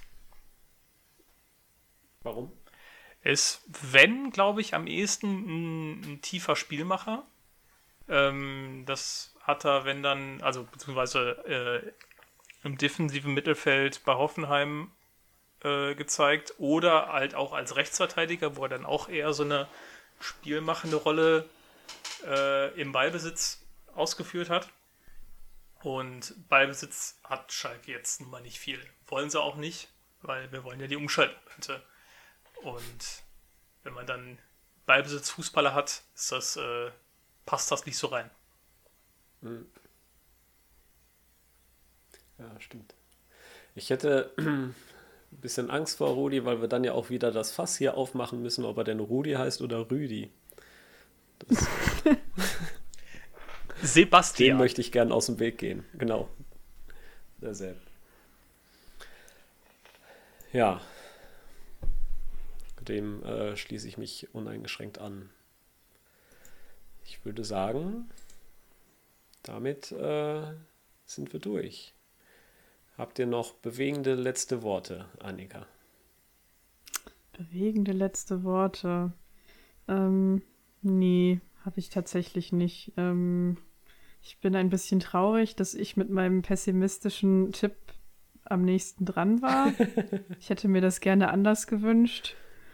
Ähm, ja, ich meine, was kann man noch so als Ausblick auf die nächste Saison sagen? Es ist ähm, erstmal, glaube ich, sehr spannend, jetzt zu sehen, wie diese Transferperiode so vonstatten gehen wird. Also so allgemein, aber natürlich vor allem auch auf Schalke bezogen, weil sich da durch Corona, glaube ich, ganz viel irgendwie verschieben und ändern wird. Ich kann mir irgendwie gut vorstellen, dass Spieler, die vielleicht vereinslos sind oder für kleine Ablösen wechseln können, dass die sehr, sehr gefragt sein werden, aber dass halt trotzdem vieles erst in den allerletzten Momenten passieren wird. Deswegen befürchte ich so ein bisschen, dass wir wieder so eine komische Saisonvorbereitung haben werden, wo vielleicht noch nicht alle Leute, die dann nachher als wichtig gedacht sind, ähm, sofort immer mit dabei sind und dass die dann vielleicht erst im Laufe der Saison sich dann irgendwie aneignen müssen, wie sie bei uns spielen sollen, was immer sehr blöd ist.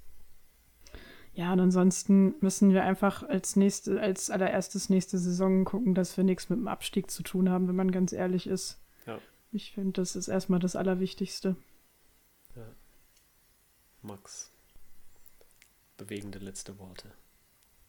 Mm, ich möchte eigentlich, wenn nur, dem äh, Club aus Nürnberg zum Klassenerhalt gratulieren. Das war so mein, mein Erfolgserlebnis als Fan diese Saison. Schön, finde ich gut. Schließe ich mich an. Mhm.